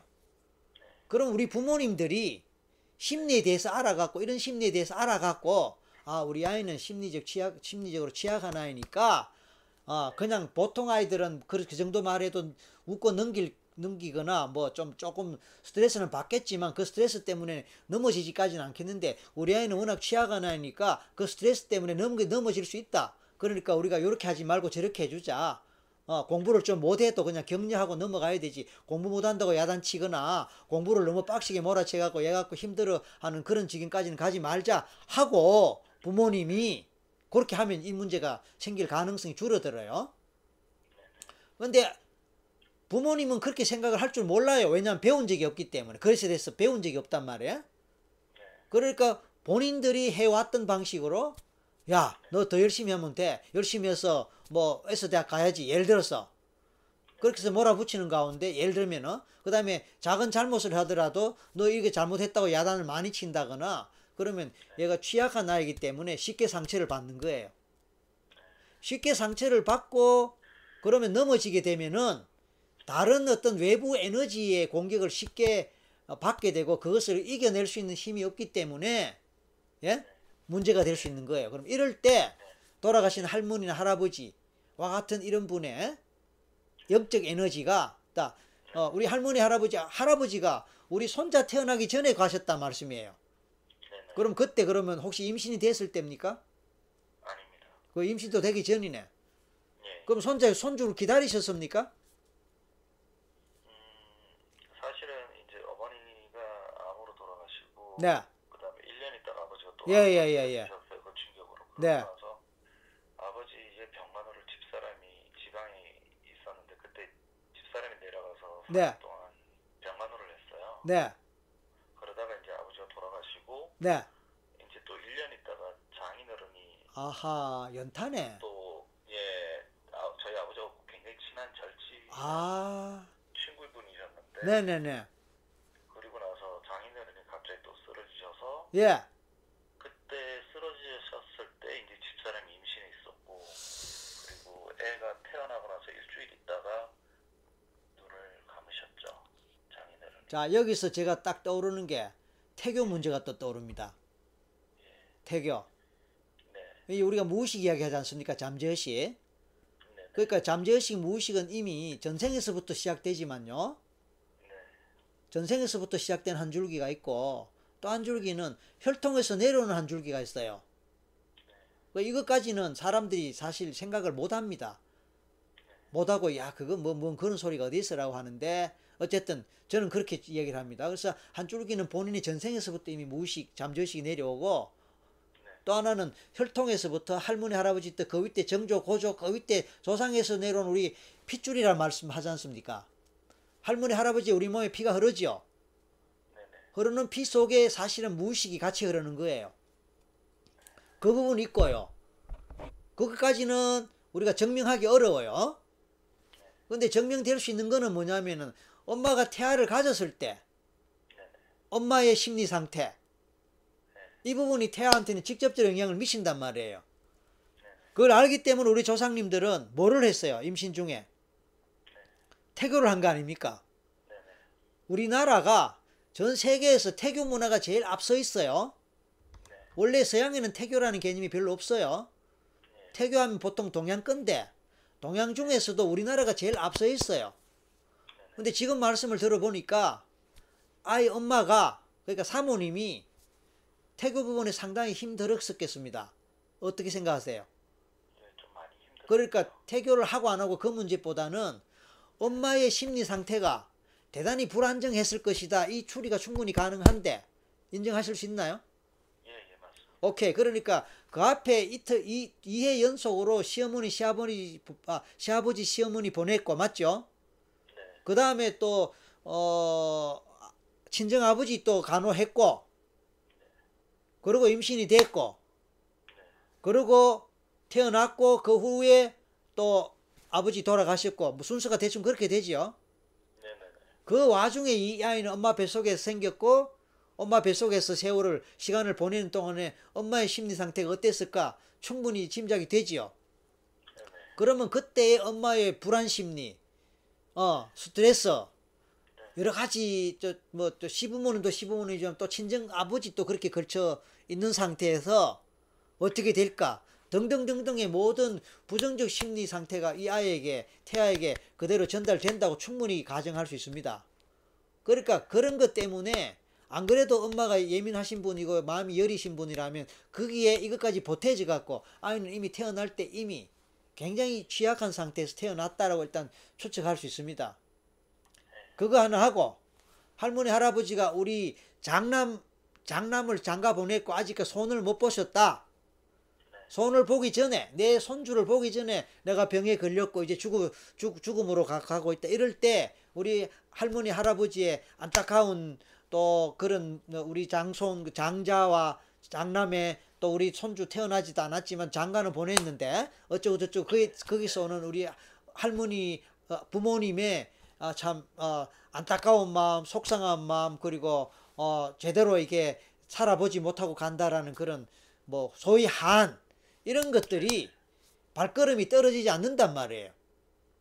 죽음 이후에 기꺼이 그래 나 간다 너희들 잘 살아라 하고 가셔야 되는데 발걸음이 떨어지지 않는 무거운 발걸음 때문에 제대로 못 가시는 부분이 에너지로 머물러 있단 말이에요. 그럼 이런 것이 어디로 갈 수 있느냐 하면은 제일 취약한 사람한테 물은 낮은 곳으로 흐릅니다. 그죠? 어, 그러니까 물은 웅덩이에 물이 고일 수밖에 없어요. 왜냐하면 거기서 제일 낮기 때문에. 그런데 에너지 분포로 봤을 때 이 집에 그 아들 어, 17살 아들이 제일 에너지가 수준이 낮다. 엄마보다 더 낮다고 봐야 되겠죠. 그러니까 그, 애, 그 아이한테 뭐 물이 고이듯이 고이는 수밖에 없는데 이렇게 빙의가 됩니다. 그럼 빙의가 될 수 있는 조건은 몇 가지가 있는데 첫 번째 심리적인 거예요.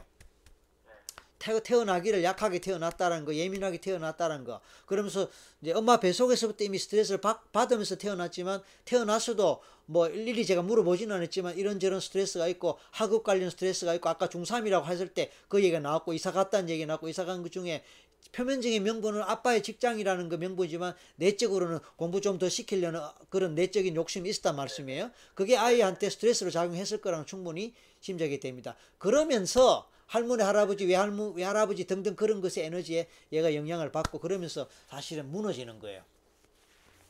무너지는 표시는 일상생활에서 조금씩 나타납니다. 근데 우리 부모님들은 이런 데서 모르기 때문에 예사로 보고 넘겨요. 예사로 보고 넘기는 그것이 누적되고 누적돼서 어느 결정적 순간에 팍 터져서 완전히 이제 국민이 바뀌어 버리죠. 그게 아마 중3 때로 보입니다. 자, 스토리가 이러하기 때문에 이러한 내면의 어떤 그런 거, 무의식 내지 잠재의식의 조건들이나 이런 것들을 총체적으로 보고 분석하고 그에 따른 상담을 하지 한 어떤 상담도 한계가 있을 수밖에 없다라는 거예요. 그래서 무속도 열심히 하신 거는 좋은데 여기에 심리적 요소가 하나도 없잖아요. 맞죠? 지금 이런 이야기 처음 들으시죠? 항상 뭐 심리 쪽에서는 이제 과거에 어떤 이런 행동을 했느냐, 그다음에 집사람의 당연하죠. 그거는 일반 심리는 원래 그래요. 예. 근데 이제 이거랑 이거랑 이렇게 결합돼서 그러니까. 그러니까 무속인은 무속인은 빙의 차원에서만 틀림없이 이야기합니다. 심리 상담에 가면은 어릴 때 어땠느냐 이 얘기만 할 테고 네. 그런데 이제 그걸로는 다 부분 부분은 답이 돼요. 부분 부분은 답이 되는데 우리는 부분의 답을 얻고자 하는 게 아니에요. 전체적인 답을 얻어야 돼. 그래야 리절트가 나옵니다. 이 리절트를 얻기 위해서는 부분의 답 갖고는 안 돼요. 전체적인 그림이 그려져야 되고 그 그려지는 전체적 그림에 거기에 맞는 방법이 들어갈 때 비로소 우리가 원하는 리절트가 나오는데 이 세상에 나와 있는 온갖 종류의 상담과 치료와 등등도 다 부분 부분 부분이에요. 조상을 들먹거리는 그런 심리 상담 별로 없어요. 전생을 들먹거리는 그런 심리 상담 별로 없어요. 빙의를 이야기하는 심리 상담 없어요. 정신과 가서 약 주는 거 외에 얘 심리를 제대로 보살피고 하는 정신과 있는지 찾아보세요. 그 다음에 무속인에서 조상을 이야기하고 돌아가신 분 이야기하는 거 맞아요. 그런데 이 아이의 심리적 취약성과 부모의 심리적 조건과 임신했을 때 어땠는지 전생이 어땠을까 이런 거 전생은 얘기 있겠다. 그렇지만 어, 아까 말씀드린 대로 부모님의 심리와 성격이 어떠하고 성장 과정이 어떠했고 어, 가족 관계에서 누가 장남이고 장손이고 막내고 그렇기 때문에 왜 많이 외로웠겠다. 그렇기 때문에 부모님이 애틋했게 애틋하게 챙겨줬겠다. 또는 그렇기 때문에 소외받았겠다. 이런 심리적 속성에 대해서 하나하나 챙겨가면서 무속으로 구술하는 그런 무속이 있는지 저는 모르겠어요. 그렇다면 저는 제가 말씀드린 이, 이 전체적인 아직 이제 얘 전생에 대해서는 아직 제가 언급 안 했거든요. 왜냐하면 전생을 이야기하지 않아도 지금 얘기 나온 그것만 해도 충분하게 얘는 빙의가 될 수 있는 조건이 갖춰져 있고 그 다음에 지금 하는 행동이나 지금까지 나왔던 행동은 충분히 빙의에 빙의, 빙의가 됐기 때문에 나올 수 있는 행동으로는 충분히 설명이 되는 거예요. 저는 최면 전문가이기도 하지만 전생 전문가이기도 하고 빙의 전문가이기 때문에 예를 들어서 이런 얘기를 들어봤을 때, 어, 이 아이가 빙의구나라는 말이 답이 바로 나오거든요. 나오는데 그 얘기를 쉽게 함부로 못 하는 거지요. 왜요? 상대방이 오해를 하니까. 상대방이 이해를 제대로 못 하니까. 그럼 당신 무속인이냐라는 말이 바로 나오니까. 전 무속인 아니에요. 저는 심리학자예요. 저는 상담학자예요. 상담 심리학으로 미국에서 박사학위를 했고 상담 심리학자예요. 무속인 아닙니다. 그럼에도 불구하고 인간 문제가 과학으로 설명 안 되는 게 너무 많아요. 어. 이 세상에 가장 과학적인 데가 정신과예요. 병원이에요. 맞죠? 그런데 어, 과학으로 설명 안 되는 수많은 아까 그래서 제가 오늘 서두에 방금 처음부터 들으셨습니까 오늘? 네네. 예, 서두에 제가 한 말이 뭡니까? 인간이 바다에 대해서 아는 게 5%밖에 안 된다고. 인간의 의식이 10%밖에 안 되고 무의식 잠재의식이 90%가 되는데 우리가 90%를 모르면서 인간의 정신에 대해서 논하고 있는 거예요. 그리고 인간이 눈으로 육안으로 볼 수 있는 게 몇 퍼센트 될까 아까 퀴즈를 내다가 아직 답이 들어오기 전에 이제 우리 문생님이 이제 이 얘기 듣느라고 얘기가 좀 그런데 제가 답을 드릴게요. 한번 들어보세요. 그냥 0. 0.0000 0이 다섯 개 들어갑니다. 인간이 육안으로 볼 수 있는 이 세상의 물질의 범위가 0.00000 다섯 개 그리고 6, 아, 1625%예요. 지금 자, 자, 0.00000 다섯 개, 동그라미 다섯 개, 1625%만 인간의 육안으로 볼 수 있다는 거예요. 그러면 뭡니까? 99.99999 어쩌고 저쩌고 퍼센트는 우리가 못 본다는 겁니다. 못 보는 것을 볼 수 있는 게 뭐냐면 적외선, 자외선 카메라, 예? 감마선, 엑스레이, 엑스선 카메라, 엑스선 사진, 맞죠? 어, 그 다음에 뇌파, 파장으로, 단파, FM, AM 이거 다 다 달라요. 그 물론 그건 소리지만. 감마선, X선 이런 거 우리 육안으로 안 보이죠. 적외선, 자외선 우리 육안으로 안 보입니다. 그래서 이런 걸 다 계산할 때 우리 육안으로 볼 수 있는 거는 0.0001625%밖에 안 되고 99.99999%는 우리 육안으로 볼 수 없는 거다. 겁니다. 그러면 우리는 눈에 보이는 것만 믿죠. 그럼 이게 이 얘기가 이제 안 되는 거예요. 그래서 예, 지금 전일성님이 옮겨 쓰셨네요. 0.0이 다섯 개인데 여섯 개인가요? 하나, 둘, 셋. 예, 0이 다섯 개입니다. 하나, 둘, 셋, 넷, 다섯. 예, 0.00000 다섯 개 하고 1625%입니다. 와, 이건 거의 제로에 가까워요. 어, 우리가 바다에 대해서 그렇게 많이 알아도 5%밖에 모른다 했고, 예, 그래서 결론적으로 아드님과 같은 이런 문제를 우리가 제대로 접근하려면은 우리가 알고 있는 상식에서는 이게 지- 접근이 안 되고 해결이 안 됩니다. 만약 그게 된다면 벌써 치료가 됐겠지요. 맞죠? 근데 10년을 끌었, 예, 10년을 끌었던 이 문제가 그렇게 될 수밖에 없는 이유를 저는 그렇게 설명을 하는 거예요. 그러면 이제 여기까지 여기까지 받아들이세요. 어, 질문 있으면 질문하셔도 됩니다. 사실은 본인도 자기 행동이 잘못됐다는 거 알고 그거를 갖다 고치고 싶다라고 얘기를 어, 그럼 좋아요. 그럼 좋아요. 네, 그렇게 얘기를 하는데 네, 막상 그날 행동이나 그날 저녁에 나가서 몇 시까지 들어와야 되겠다 이게 제대로 안 되는 거죠. 그게 이제 그렇지, 그렇죠. 그러니까. 의식과 무의식이 따로 노는 거예요. 10%의 의식과 99, 90%의 무의식이 따로 노니까 누가 이깁니까? 당연히. 무의식이겠죠. 그렇죠. 10% 의식은 아 내가 잘못됐다 이거 고쳐야 되는데 오늘 6시까지 들어올게 하고 나갔어요. 그럼 90% 무의식은 야 웃기지 마 하고 딴 데로 세게 딴 데로 새 뿌리게 만드는 거예요. 그러면 의식이 힘을 못 쓰죠. 그게 결국은 우리가 술을 못 끊고 담배를 못 끊고 도박을 못 끊고 습관을 바꾸기 어려운 이유가 거기 있어. 그래서 작심 3일밖에 안 되는 거예요. 그런데 3살 벌어서 언제까지 가요? 여든까지 간다 그러죠. 평생 간다 이 말입니다. 예? 우리가 10%의 의식으로 결심하는 결심은 3일밖에 못 가요. 그런데 나도 모르게 무의식에 형성된 3살 버릇은 평생 간단 말이에요. 그러니까 이건 게임이 안 되는 거예요. 그러니까 죄송하지만 저도 상담 교수 출신이란 말이에요. 저도 상담 그런 걸 다 가르치던 사람이에요. 그때는 몰랐던 거예요. 뭐냐면은 10% 범위 내에서 상담한다고 애를 쓰는 거예요. 10% 의식의 범위 내에서 치료한다고 애를 쓰는 거예요.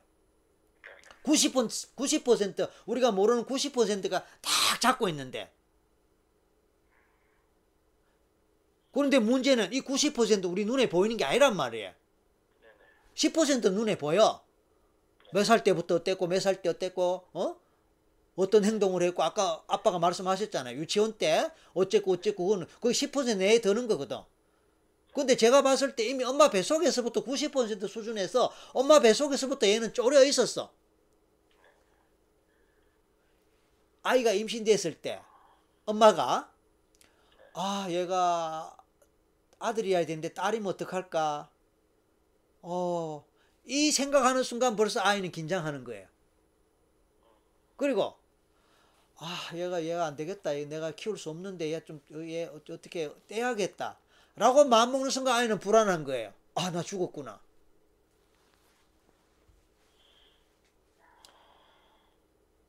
아내가 남편하고 어떤 이유로 부부싸움을 합니다. 임신 중에. 그러면 뱃속에 있는 아가는 엄마 아빠 싸운다고 불안한 거예요. 보이지 않는 90%의 그게 그 보이지 않는 90%가 작용하기 때문에 아이는 태어날 때부터 우울증의 씨앗을 갖고 태어나는 거예요. 불안증의 씨앗을 갖고 태어나는 거예요. ADHD의 씨앗을 갖고 태어나는 거예요. 조현병의 씨앗을 갖고 태어나는 거예요. 근데 그게 눈에 안 띄어요.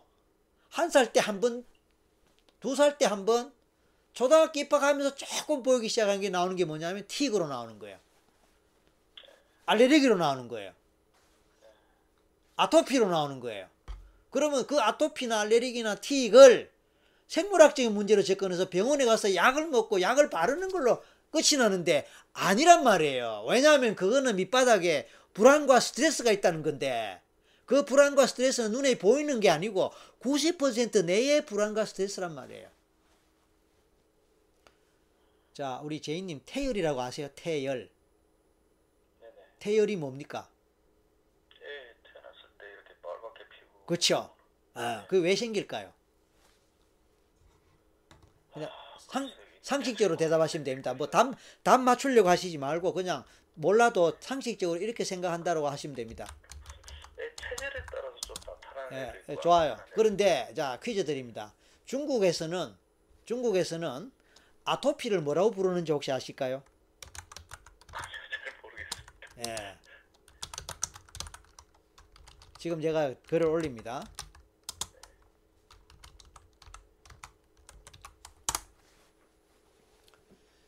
태열을 한자로 한자로 쓰면 뱃속에서 생기는 열이란 뜻이거든요. 네네. 지금 저 제가 글 올린 거 뜹, 뜹니까? 네네네. 예. 뱃속에서 생기는 열인데 아이가 뱃속에서 열을 받았다는 뜻이에요. 그럼 우리는 언제 열 받는다 말합니까? 화가 나고 그렇죠? 한마디로 말하면 스트레스예요. 그러면 태열은 이거 한자 말이죠. 한자 말이에요. 중국에서는 태열이라고 쓰고 아토피를 태열이라고 표현합니다. 아토피는 서양 말이죠. 아토피는 서양 말이에요. 서양 말인데 중국의 한자로 가면은 아토피는 태열로 표기 됩니다. 그리고 태열은 뭐냐? 태내 스트레스예요. 그러니까 아기가 아토피로 고통을 겪는다라는 거는 이미 얘는 엄마 뱃속에서 열을 받아서 나왔다 이 뜻입니다. 그러면 분, 분명히 이거는 무의식의 심리 문제지요. 무의식의 심리 문제인데 무의식의 심리 문제인데 이 심리 문제를 보이는 약으로 보이지 않는 심리 문제를 보이는 약으로 일단 바릅니다. 그랬을 때 한 번 약 바르고 두 번 바르고 열 번 약 바른다고 이게 완전히 낫느냐 하면은 안 낫거든요. 그는 치료가 안 된다고 알고 있어요. 그러니까 이게 테네 스트레스라 저는 그렇게 설명합니다. 틱 장애 아시죠? 얘는 틱은 안 했나요? 혹시 틱? 틱은 없었습니다. 네, 다행입니다. 보통 이제 스트레스 받으면 애들 틱도 많이 하거든요. 틱도 보통 모래 치료라든지 뭐 이런 걸 많이 하는데 뭐 없어지면 다행이에요. 근데 안 없어지는 경우도 예, 내적 스트레스예요. 내적 스트레스. 자, 그래서 결론적으로 보이는 것과 보이지 않는 것의 차이가 엄청나게 크고 그 차이 큰 것이 큰 것에 대해서 우리가 모르기 때문에 일반적인 심리 상담, 병원 치료 등등이 효과가 없다라는 것도 그래서 그럴 수, 그럴 수 있다. 이제 그걸 생각하고 그 다음에 무속에서 구슬하고 구, 구다는 자체가 나쁜 거 아닙니다. 구슬에서 나는 사람도 있어요. 나는 사람도 있고 뭐 있는데 중요한 것은 어, 조상의 뭐 뭐 뭐 그것도 주, 그것도 맞는데 동시에 제일 기본 출발은 뭐냐면 아이의 심리적 저항력이 약하다. 심리적으로 취약하다. 그러다 보면 이런 아이는 이런 사람은요 빙의 취약성이 약해요. 오케이? 네네. 빙의 취약성이 약하단 말은 바이러스에 감염이 잘 된다는 말과 똑같아요. 어, 그래서 우리가 전염병이 돌고 바, 전에 뭐 뭐 뭡니까 뭐 저 저 저 메르스 같은 거뭐할때 어, 건강한 사람은 예방 주사 안 맞아도 된다 하거든. 근데 노약자, 임산부, 노약자, 중환자 이런 사람들은 면역력이 최하기 때문에 이런 사람은 먼저 예방 주사를 맞히는 거예요. 그죠? 그래 봤을 때 이제 우리 아드님이 그런 약함이 너무 약하다 보니까 이제 그런 바이러스 그 제가 영적 바이러스 그래요. 역으로 말하면 spiritual 바이러스예요. 아, 뭐 좀 기분 나빠도 할 수 없습니다. 왜냐하면 우리가 제사 제사를 지낸다라는 거는 제사를 지낸다는 건 따, 따지고 보면 어머니 아빠의 귀신을 모시고 대접하는 거 아닙니까? 기념하는 것 아닙니까? 그 그게 따지고 보면 눈에는 보이지 않지만 영적 바이러스라 저는 그건 나쁜 뜻 아닙니다. 이제 바이러스란 말이 나쁜 뜻으로만 해석할 필요는 없습니다. 어쨌든 간에 영적인 하나의 그런 에너지라는 뜻이에요. 근데 이 에너지가 강한 사람한테는 스며들지를 못해요. 예. 그래서 이제 총체적으로 그렇게 해석을 어, 하고 그 해석이 뭐 어, 우리 아빠 들으시기에 예, 말도 안 되고 완전히 궤변이다 생각하시면 이걸로 전화 끊으셔도 괜찮아요.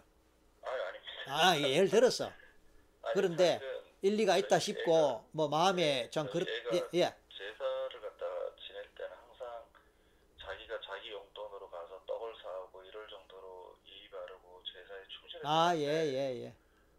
어느 순간 중3 때부터인가 갑자기 제사 이거 왜 지내야 되냐 뭐 갑자기 제사 지내기 싫다 이런 행동까지도 같이 나타났었거든요. 예. 그러니까 보니까 이제 반항하는 네. 반항하는 그 엔티적인 그런 에너지가 있단 말이에요. 그러면 이제 어, 하여튼 뭐 그렇게 짐작을 해야 되죠. 그래서 이 경우에 이제 최면을 하게 되면요. 예, 최면을 하게 되면은 이제 할머니가 되든 할아버지가 되든 나오실 거예요. 그래갖고 대화를 하게 됩니다. 그러면 그때 이제 에, 에, 아이 기준으로 지금 전화하시는 아빠하고 또 우리 사모님하고 엄마하고 같이 참석을 해서 이제 대화를 나눌 수 있는 거예요. 그렇게 상담이 진행됩니다. 아, 그래서 그렇게 이해하시고. 예, 그렇게 이해하시고, 한번 생각해 보시고. 어, 나머지는 이제, 이게 이제 공개 상담이니까 어느 정도 또 이렇게 시간 또 제약도 있고, 너무 또 길게 하기는 좀 그렇고, 어, 네. 예, 아무튼, 어, 또 생각해 보시고, 또 필요하다 싶으면 연락 주시면 됩니다. 어, 장기간 감사합니다. 어, 일단 예. 오늘 제 이렇게 설명을 들으셨는데, 네네. 마음이 어떠세요? 사실은 이때까지 뭐 정신과 뭐 네. 대학병원 정신과 뭐 유명하다는 이런 네. 데 사실 좀 많이 다녔었거든요. 네, 그뭐 치료도 뭐 1년 2년씩 하고 이랬었는데 예. 오늘 좀 아주 새로운 얘기를 많이 아, 그렇죠. 예, 그래서 집사람하고 상의한 다음에 조만간 네. 찾아뵙겠습니다. 예, 이제 이 방송이 뭐 조금 그건 좀 특별합니다. 왜냐하면 전생을 이야기하고 그렇죠?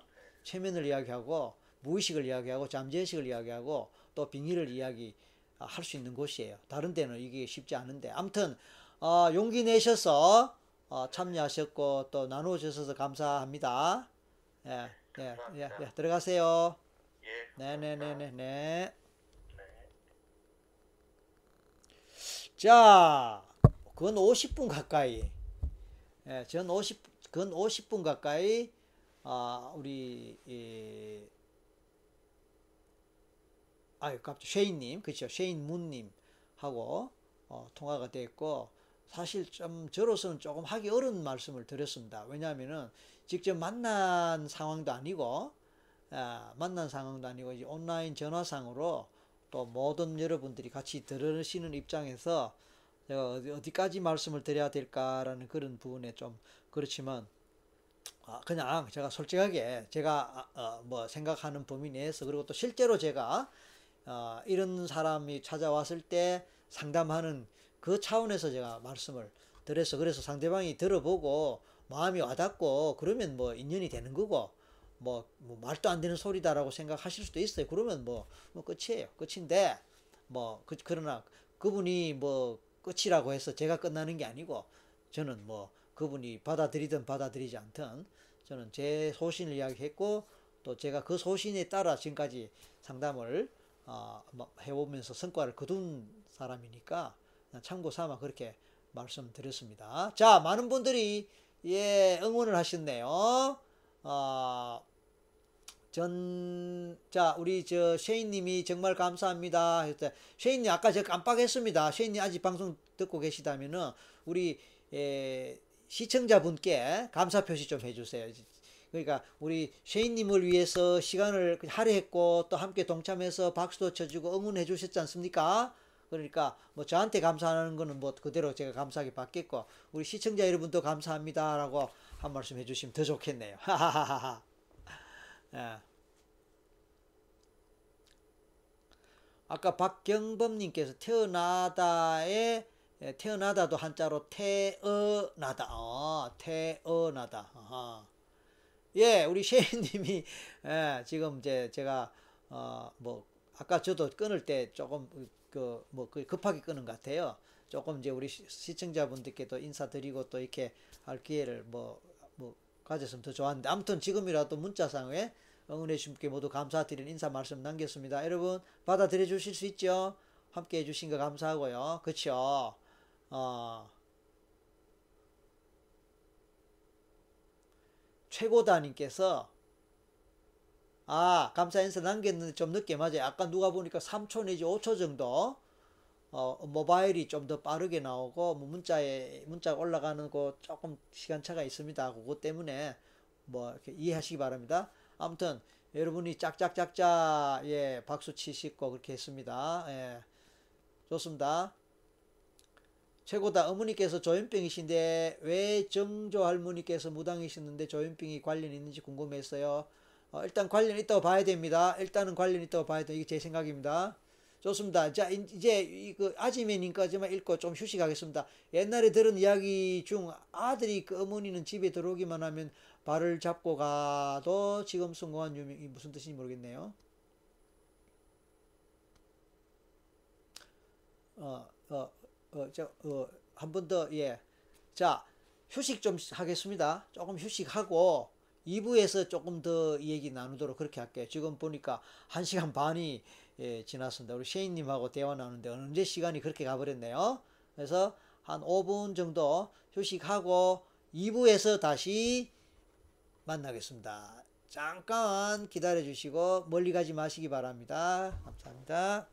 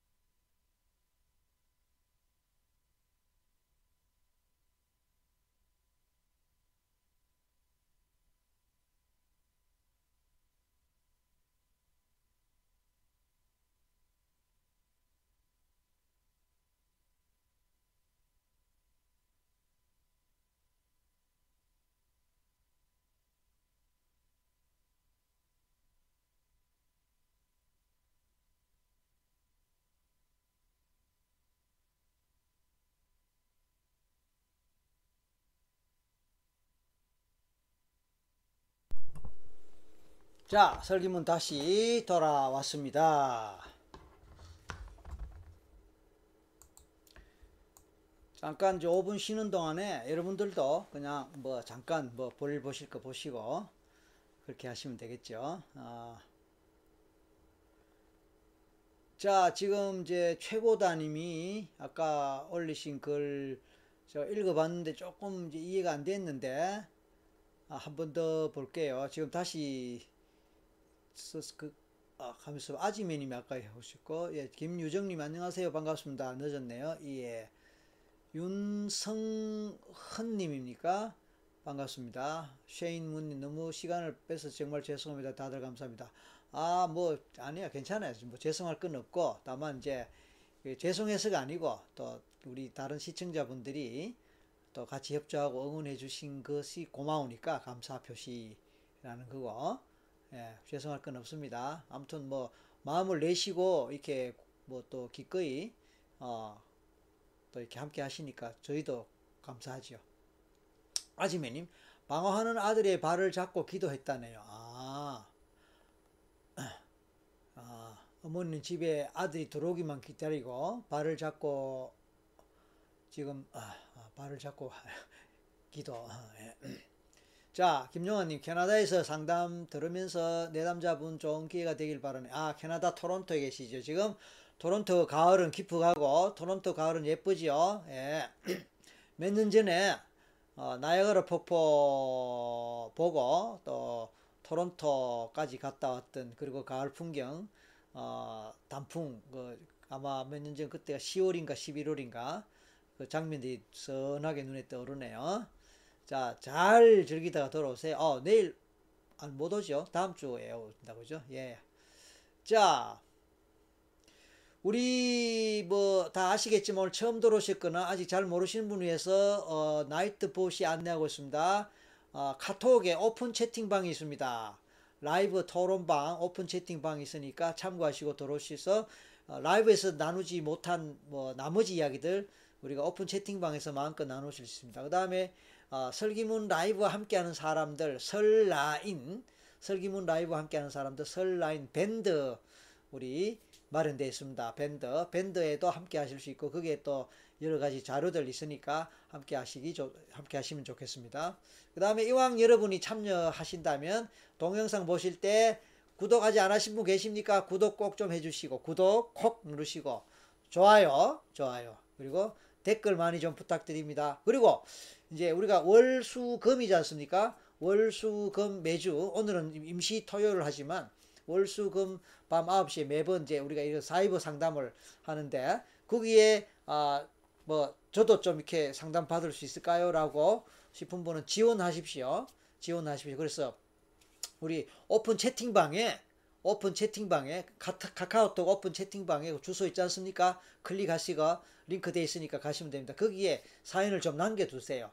남겨주시고 제가 보고 보고 아, 그 중에서 뭐 어떻게 할지 생각을 해보겠고 그것도 아니라면 이 방송 끝나면 이 내용 그대로가 녹화돼서 또 올라가거든요. 유튜브에 녹화돼서 그대로 올라가니까 그게 댓글로 어, 뭐 사연을 좀 남겨주셔도 좋습니다.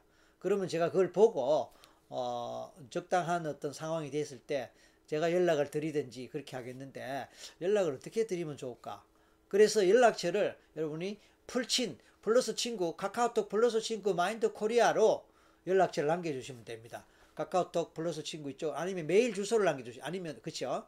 예, 각 라이브 토론방에 전화번호 남기실 또 괜찮으면 전화번호 남기셔도 좋고 그게 좀 끊어지면 메일 주소를 남기시면 제일 좋겠죠. 아무튼 그래서 연락처를 남겨주셔야 또, 또 제가 또 제가 또 통화를 하거나 뭐 서로 주고받는 그게 되겠죠. 그래서 어느 정도 된 다음에 어, 라이브 시간에 한번 맞춰보도록 하겠습니다. 안 그러면 이게 라이브 시간에 이 시간을 좀 잡아먹는 그런 부분이 있기 때문에 미리 그렇게 한번 과정을 거치면 좋겠습니다. 자, 최고다님. 조현병과 전생에 대한 상관관계가 혹시 어느 정도 되는지에 대한 말씀이 궁금해서 혹시 가능하다면 그런 주제에 대해서 말씀 가능하신지 여쭈고 싶습니다. 다시 말 다시 볼게. 조현병과 전생에 대한 상관관계. 아하. 조현병과 전생에 대한 상관관계. 예, 일단 이제 알겠습니다. 이제 이 잠시 후에 대답 드리도록 할게요. 김민수님 주변에도 그렇고 저 또한 그렇고 정신력이라고 또할수 있지만 그렇죠 정신력 그렇죠 어, 쉐인문님 다른 분들 상담도 해야 하는데 제 얘기하면 너무 많이 한 것 같아서 죄송해서 다들 응원해 주시면 감사합니다. 아니요 이제 이렇게 이제 그, 그 얘기 안 하셔도 됩니다. 어차피 한 분 정도는 집중해서 제가 상담을 해드리고 있으니까 오늘 우리 이 쉐인님이 그 시간을 어, 차지하는 행운을 누렸다 이렇게 생각하시면 됩니다. 죄송하게 생각하지 마세요. 예, 쉐인문이 아니라도 다른 누군가가 그렇게 또 상담을 집중적으로 어, 받게 됩니다. 그러니까 오늘 그 자리를 우리 쉐인님이 예, 차지하는 행운을 누리셨다. 축하드립니다. 그렇죠? 주지연님 안녕하세요 박사님 반갑습니다. 예, 윤성훈입니까 흔입니까 윤성훈님 여긴 호주입니다. 여름이 시작돼서 덥네요. Wow 윤성훈 훈 호주 어딥니까 시드니인지 예, 우리 호주에 다른 전에 한번 호주에 계신 분도 들어오셨는데 호주에 우리 회원님들 계세요. 아, 그쵸. 우리가 이제 겨울로 들어가, 아직은 겨울이라고 하기 빠르고, 늦가을이고, 그러면 이제 호주는 우리하고 정반대니까, 아, 이제 봄에서 여름으로 갑니까? 늦여름, 아, 늦봄이 되게 되니까 아마 여름으로 가나 봅니다. 겨울이 추, 우리나라 겨울이 춥고 싫다. 그럼 호주로 가세요. 그러면 여름이 됩니다. 우와. 최고다님 구독 좋아요 함께하고 있습니다 감사합니다 구독 좋아요 댓글 그것은 저를 응원해주고 저를 예 춤추게 하는 겁니다 제가 응원되고 춤추고 기분 좋고 신나면요 지칠 줄 모르고 지칠 줄 모르고 여러분께 유익한 자료들 계속 올리고 생방송 열심히 하고 그래서 정말 도움이 필요한 분에게 도움 말씀 드리고 예 힘나게 하고 인생을 바꾸고 운명을 바꾸고 팔자를 바꿀 수 있다. 뭐 전, 저는 그렇게 생각합니다. 네. 최고다. 구독, 좋아요 했고요. 김재기님 구독과 좋아요 누르면 시청료 또한 매너입니다. 우 감사합니다. 아, 쉐이님, 아이고, 뭐, 계속 마음 쓰이시나 봅니다. 아, 그냥 감사하는 걸로 족합니다. 뭐, 뭐, 예, 좋습니다. 주의 홍보, 뭐, 좋, 좋습니다. 감사합니다. 예, 윤성훈님이고, 시드니, 맞아요. 시드니에, 시드니에 우리 설기문 마음연구소 회원님이 계세요. 거기서 부동산 하시는 분인데, 가끔 글도 올리고 그러시더라고요. 그 부동산 칼럼도 올리고 그러시던데, 어, 뭐, 어쨌든, 윤성훈님. 네. 호주에 그 최면하는 곳이 많이 있지, 아마. 예, 많이 있습니다. 저도 그래서, 어, 호주에 어, 시드니에 다녀온 적이 있습니다. 어, 제가 재교육 받으러 재교육 받으러 시드니에 가서 교육, 재교육 받은 적이 있습니다. 그게 벌써 뭐 제법 됐네요. 몇 년, 한 5, 6년은 된 것 같다. 아. 곰아지님, 안녕하세요. 예, 반갑습니다. 곰아지님, 안녕하세요. 어.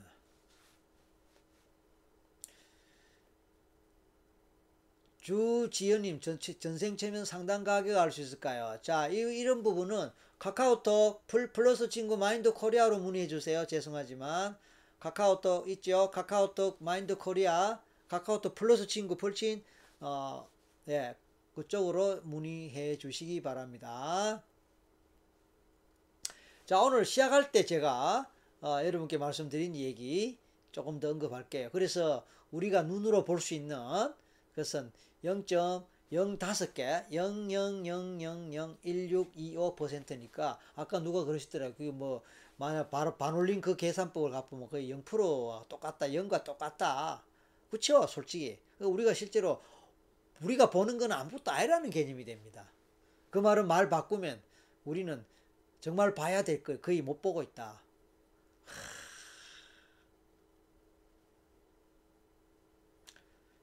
대단한 대단한 메타포라고 할 수 있습니다. 우리는 내가 본 것만 믿잖아요. 그리고 내가 본 것에 대해서만 신뢰하고 그리고 그것을 주장하고 보지 않으면 일단 부정하기 바쁘고 일단 그쵸 소위 그 과학이라는 게 그런 거죠. 어, 수치로 나와야 되고 어, 현미경이든 망원경이든 어떤 테스트든 거기서 어떤 리절트가 나와야 됩니다. 그 리절트가 없는 거는 존재하지 않는 걸로 봐야 되고. 근데 우리의 심리라는 거는 마음이라는 거는 물질화 되기 물질화 되지 않고 어떤 과학 기술, 과학 어떤 도구로 측정이 안 된단 말이에요. 특히 잠재의식, 무의식은 더더욱 그렇거든요.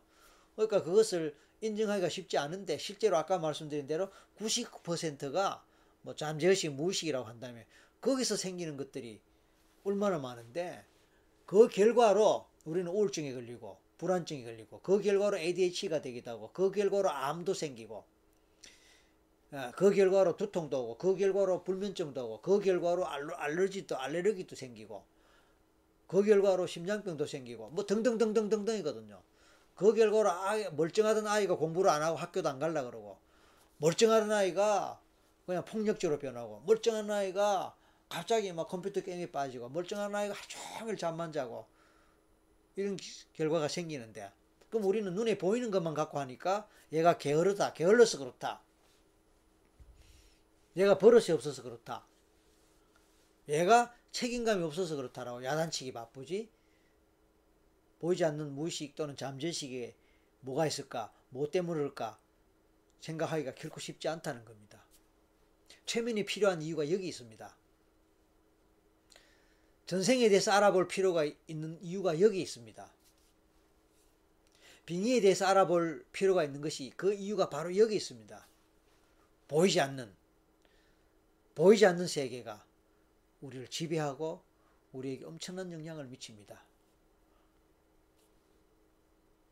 이, 이런 상황에서 우리는 살고 있습니다. 그러니까 과학으로 설명되지 않고 과학으로 납득되지 않는 그런 불가사의한 기적 같은 일이 이 세상에는 엄청나게 많습니다.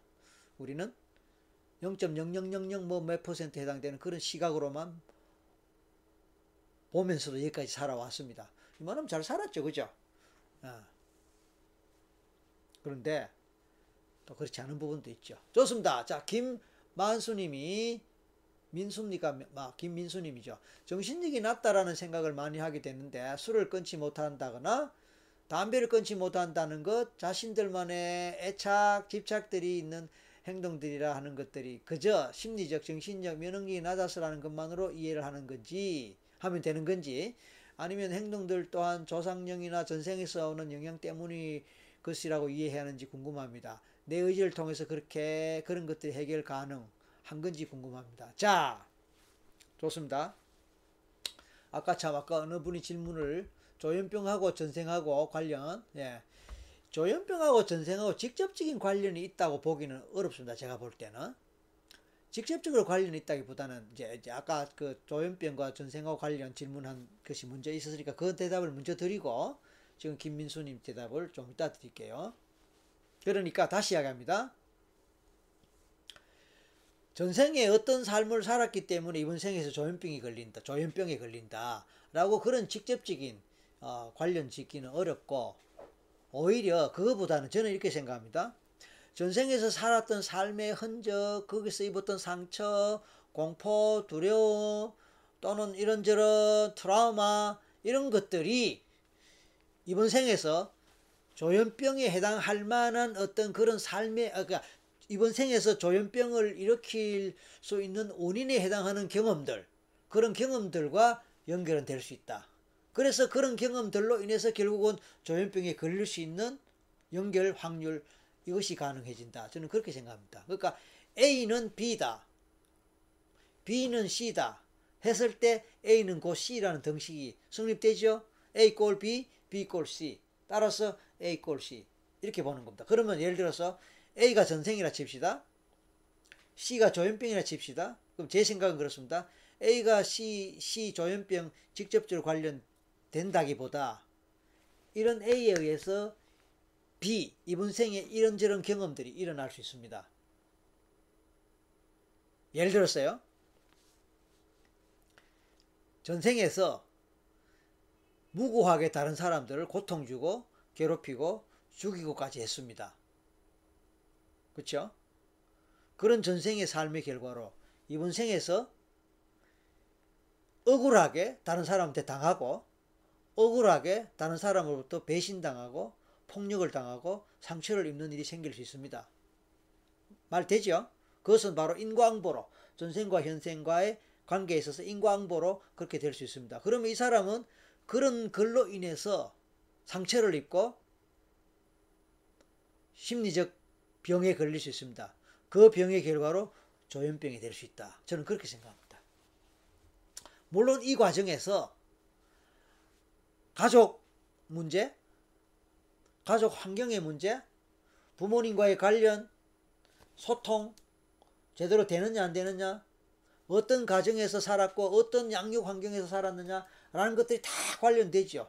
그러니까 유전적 요소도 다 관련되지. 이거는 이미 뭐 과학적으로나 의학적인 차원에서도 뭐 조현병의 어, 유, 전적인 뭐, 뭐 영향 몇 퍼센트 대충 나와요. 그 다음에 환경적 요소에 대한 영향 퍼센트도 대충 나옵니다. 그러니까 그런 것들이 자연적으로 그렇게 연결되는 거예요. 그러니까 이런 쪽, 그러니까 A, 그러니까 전생에서 남을 괴롭히고 남에게 고통 주었던 이 운인이 결국은 다음 생에서 자기에게 결과로 돌아오는데 그렇게 돌아올 수 있는 가장 최적의 조건으로 이제 가, 가게 되거든요. 그래서 이제 후, 전생에서 어, 무고하게 다른 사람을 괴롭히고 고통 주고 죽이고 하는 그런 나쁜 짓을 했던 어떤 사람의 이, 이 사람이 이번 생에 태어날 때에 똑같은 같은 정도의 고통을 당할 수 있는 그런 환경, 그런 부모님, 부모 자식, 부모님 밑에 자식으로 그런 가정 환경 속에 그런 사회 환경 속에 살 수 있을 수밖에 없는 그런 조건으로 태어나는 거예요. 그러니까 그게 혈통 문제가 생기고 가정 문제가 생기고 개인의 성격 문제도 생기고 다 그런 것들이 종합돼서 결과적으로 상처를 입고 트라우마 경험을 하는 삶을 어린 시절을 보낼 수밖에 없는 그런 조건 속으로 태어나는 겁니다. 그리고 그 결과로 조현병으로 발전하게 될 수 있다. 이렇게 설명이 가능하다고 저는 생각합니다. 뭐 도움 되기 바랍니다. 물론 증명하기는 어렵습니다. 그럼에도 불구하고 어, 제가 많은 경험을 해봤을 때 충분히 그런 논리는 가능합니다.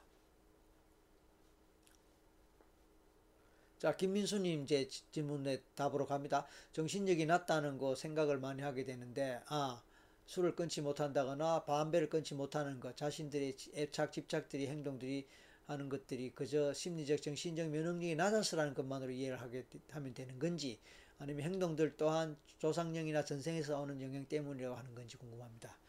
자, 이게 이제 그렇습니다. 음, 교통사고가 난다 칩시다. 교통사고. 교통사고가 날 수 있는 조건과 원인은 다양하지요. 어떤 경우는 운전자의 운전 부주의 때문에 교통사고 생길 수 있습니다. 맞죠? 그러나 어떤 경우는 아무리 운전을 잘해도 도로 구조나, 그죠?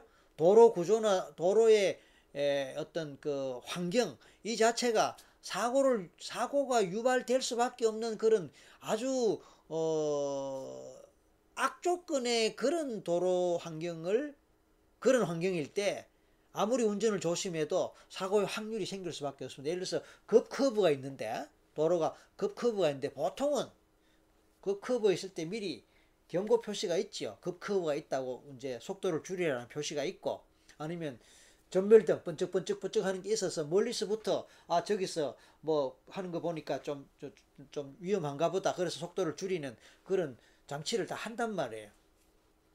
그런데 예를 들어서 후진국, 후진국으로 갈수록, 그쵸? 우리나라도 옛날에는 그런 교통 표지판이 전혀 없었단 말이에요.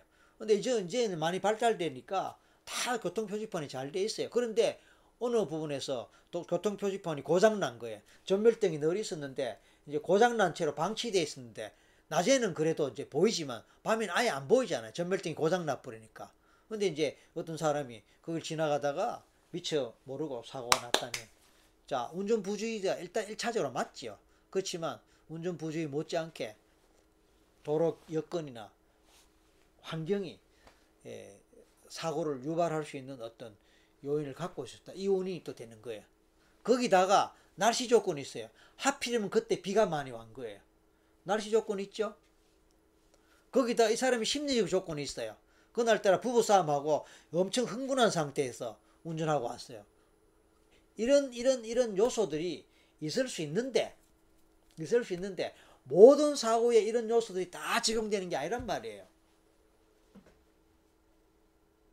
아니면 그때 마침 강아지 한 마리가 아니면 어떤 동물 한 마리가 지나갔는데 이 사람이 자기 집에 강아지를 키우고 있는 거예요. 그러니까 순간적으로 급 브레이크를 밟았고 급 브레이크가 급하게 밀리면서 전복돼서 났다. 이럴 수 이럴 수도 있고 똑같이 강아지가 지나가도 이 사람 동물에 대해서 별로 안 좋아해.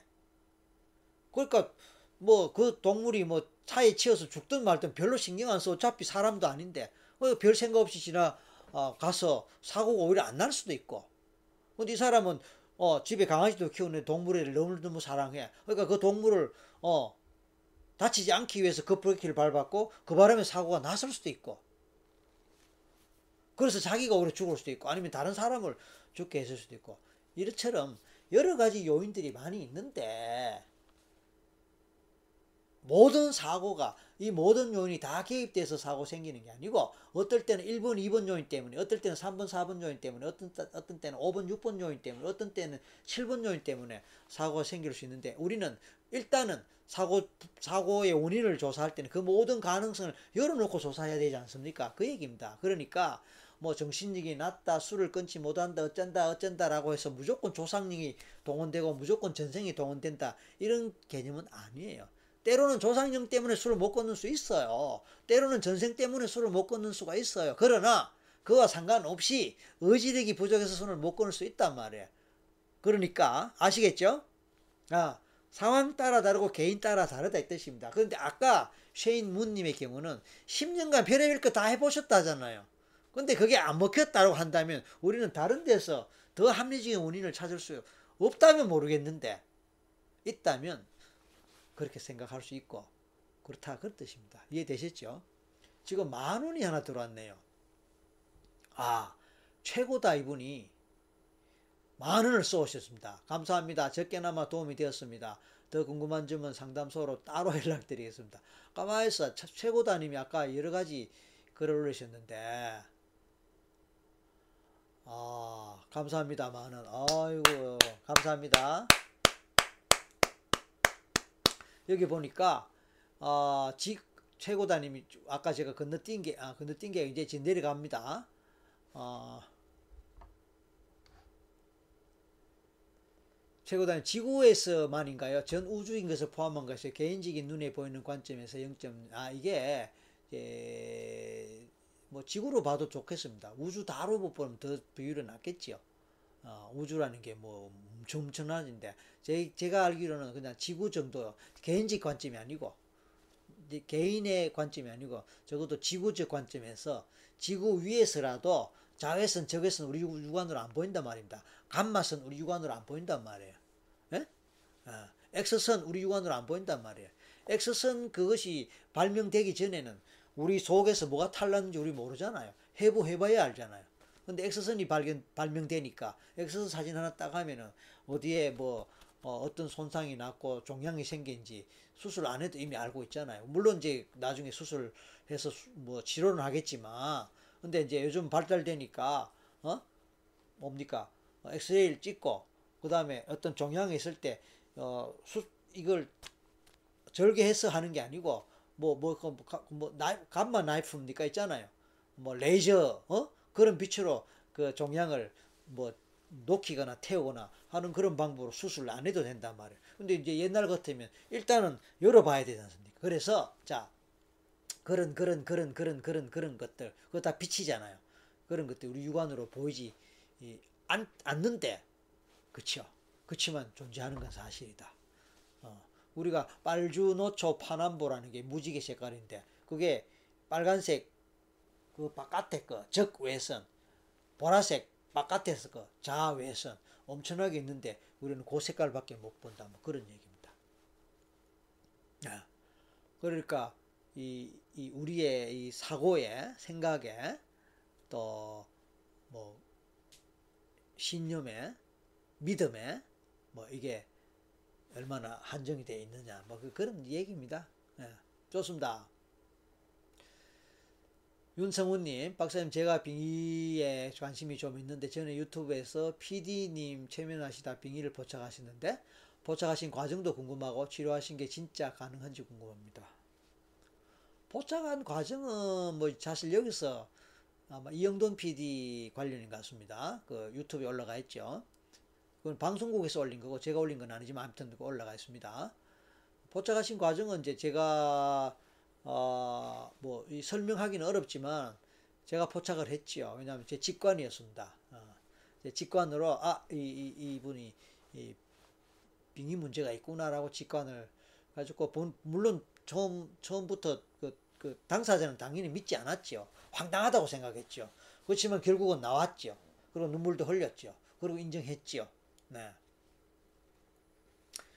그리고 치료하시는 게 진짜 가능하죠. 진짜 가능한 걸 보여드렸잖아요. 그 유튜브에서, 동영상에서, 그, 그 TV 프로그램에서. 그리고 본인이 눈물을 흘렸고, 그리고 인정을 했고요. 그리고 어, 인정했던 내용과 차면에서 나왔던 내용이 팩트로, 팩트로 확인됐잖아요. 예. 그러니까 가능하다는 건 이미 나왔고, 만약 가능하지 않는 걸 그렇게 보여줄 수, 보여준다? 그 PD가 그런 분 아니죠? 그 PD가 얼마나 깐깐합니까? 그죠? 이영돈 PD 얼마나 깐깐합니까? 그 자기가 그러니까 자기가 도전해 본 거 아닙니까? 자기가 직접 체험해 보겠다고 한 거 아닙니까? 그러니까 본인이 납득이 되니까 방송 내보내지. 본인 납득 안 되면 저를 사기꾼으로 또 예? 그러니까 그냥 그렇게 보시면 됩니다. 아까 뭐 말씀드렸지만 라이브 토론방, 오픈 채팅방, 카카오톡, 예, 설라인, 설기문과 설기문 라이브 함께하는 사람들 설라인, 예, 밴드 있습니다. 참고하시고요. 자, 최고다님이 인광보를 받을 수는 있지만 조현병에 걸리고 안 걸리고는 환경에 달려 있다는 것인가요? 그러니까 조현병에 걸릴 수 있는 조건들이 많단 말이에요. 환경도 있고 혈통의 DNA 문제도 있고 또 엄마 뱃속에서 어떤 경험을 했느냐 태어나서 또 어떤 경험을 했느냐 본인의 성격이 어떠하냐 이런 게 다 관련되는 거예요. 그런데 어떤 사람한테는 1번, 2번 조건 때문에 결정적으로, 어떤 때는 어떤 사람한테는 3번, 4번 조건 때문에 결정적으로 그런 의미예요. 그 조건들이 많이 있지만 그것이 사람마다 어, 다를 수 있다 그런 뜻이에요. 예. 우리가 감기 걸릴 수 있는 조건도 찬물을 한 잔 마시고 감기 걸린 사람도 있어요. 또 방이 바닥이 서늘한데 그냥 맨발로 다니다가 어 감기 걸릴 수도 있어요. 그 다음에 밤에 잘 때 창문 약간 열어놓은 것 때문에 감기 걸릴 수도 있어요. 그 다음에 너무 더워갖고 그냥 잠깐 그냥 옷을 벗고 뭐 잠깐 샤워하는 중에 땀 말린다고 더워서 어, 땀 말린 땀 씻는다고 잠깐 샤워하고 나오는데 바로 감기 걸릴 수도 있어요. 그러니까 감기 걸릴 수 있는 조건이 여러 가지란 말이에요. 그러나 이 공통점은 뭡니까? 찬 공기를 어쨌든 접촉했다는 겁니다. 그러니까 여러 가지 조현병이든 뭐든 있을 수 있는데 이 공통점은 뭐냐면은 네, 내가 취약하다는 것과 예? 심리적으로 뭐 육체적인 경우도 해당됩니다. 그게 면역력이라는 거죠. 내가 취약하다는 것과 그 취약한 것에 위협이 될 만한 어떤 스트레스 요인이 뭔가가 작용했다는 겁니다. 다만 그 스트레스, 스트레스가 환경에서 오는 것일 수도 있고 혈통적으로 내려오는 것도 있을 수 있고 등등등등 다양할 수 있다. 그렇게 이해하시면 되겠습니다. 전일성님이 그러셨네요. 어, 삶은 인과관계의 사슬이다. 가만히 있어 아까 최고다님이 자꾸 뭡니까? 그 조현병에 관련된 질문을 아까 하셨죠. 그러면 뭐, 뭐, 가족 중에 또는 주변에 그런 분이 있는지 차라리 그렇게 직접 물으시는 게 좋을 것 같아요. 그러면 그분의 조건이 어떤지를 제가 들어보면은 판단할 수 있겠죠. 어느 정도는. 자, 사이다님, 오, 안녕하세요. 경주에 와 있어요, 사이다님. 오, 경주 지금 단풍 정말 좋겠네요. 아, 저희는 뭐 옛날에 제가 부산에 살 때, 봄이면 봄, 봄에, 가을이면 가을에 경주에 자주 갔어요. 왜냐하면 봄에는 봄 풍경이 예쁘고, 가을에는 가을 풍경이 너무 예뻐요. 저, 저, 저 뭡니까, 단풍 때문에. 봄에는 봄대로 꽃이 또 얼마나 예쁘다고요. 그래서 꼭 그런 추억들이 있는데, 어, 사이다님 경주에, 뭐 때문에 가시, 가신지 모르겠지만, 아, 행복한 시간 보내세요. 아,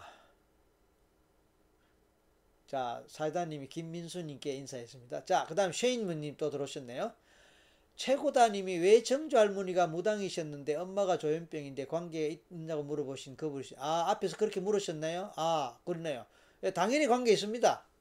당연히 관계 있습니다. 왜 정조 할머니가 무당이셨고 엄마가 조현병 그러면 뭐 거의 제가 볼 때는 거의 100% 관계가 있다. 100%, 그 99% 할게요. 왜냐면 항상 예외는 있을 수 있으니까. 99% 관계 있다고 저는 생각합니다. 예. 그래서 아마도 이제 이 최고다님이 앞에서 그, 질, 그 질문 하신 제가 한번 읽, 읽어 놓고 어, 집중을 못했나 봅니다. 미안합니다. 저 앞에 제가 추, 앞에 추적하고 있습니다. 저 앞에 어느 부분에서 질문하셨더라. 어, 여기 있네요. 재고단이 9시 24분에 질문 올렸습니다. 어머니께서 조현병이신데 왜 정주 할머니께서 무당이셨는데 조현병 관련이 궁금 예, 관련 있습니다. 예, 99% 제가 말씀드렸습니다. 사실은 100%라고 말하고 싶지만 또 직접 모르니까 그러니까 이제 그 가족 얘기를 제가 직접 들어보셔야 돼요. 들어봐야 돼요. 그러니까 어머니 성격 분명히 여리고 예민하고 약할 거예요. 예, 어머니 상처 있을 거예요. 아, 뭐 외할머니가 뭐 무속인이었다면 더 이상 말할 필요 없습니다. 그러니까 대부분 무속인은 또 밑으로 또 어, 밑으로 내려가거든요. 그래서 제 생각에는 잘 모르겠지만 자, 김 어, 어, 최고단님 한번 들어보십시오. 왜 정조 할머니가 무당이시면 엄마는 왜 그러면 엄마는 왜 손녀네요? 그렇게 됩니까? 왜 정조 할머니한테 왜 손녀가 되는데 그러니까 외정조 할머니가 무당이었다면 그 밑으로 그 무당의 줄기가 일반적으로 내려가게 돼 있어요. 그러면 엄마가 어쩌면 무당이 되어야 될 우리가 흔히 말하는 운명이나 팔자였을 수 있는데 그 사이에 어떻게 됐는지 그런 스토리를 제가 들어봐야 돼요. 예. 아니면 그또뭐 외할머니나 예? 그러니까 외정조 할머니의 따님 되는 그 어, 우리 최고다님의 외할머니 그 다음에 그분의 딸인 최고다님의 엄마 이렇게 내려오거든요. 그래서 뭔가 줄기가 있을 것 같은데 그 부분에 대해서 이제 얘기를 들어봐야 제가 판단했었는데 일단은 어, 확률상 뭐 아까 말씀드린 때 그렇게 볼 수 있고 11년째 고생하고 그럼 외할머니 외정자 할머니 지금 살아 계세요 돌아가셨겠죠. 언제 돌아가셨는지 그럼 이 11년째라는 것이 11년 전에는 그러면 혹시 그 외정자 할머니가 11년 전에 돌아가셨는지 이런 거 궁금합니다. 일단 한번 정보를 주, 주세요. 지하나님, 저도 약간 빙의가 있는 것 같은데 본인이 알 수 있는 방법은 없을까요? 본인은 잘 모릅니다. 예, 본인이 알려면 이제 빙의에 대한 교육을 받고 공부를 하면 어느 정도 짐작은 할 수 있지만 그래도 본인이 알기는 어려워요. 왜냐하면 빙의라는 게 확 표가 나는 사람도 있어요. 어, 실제로.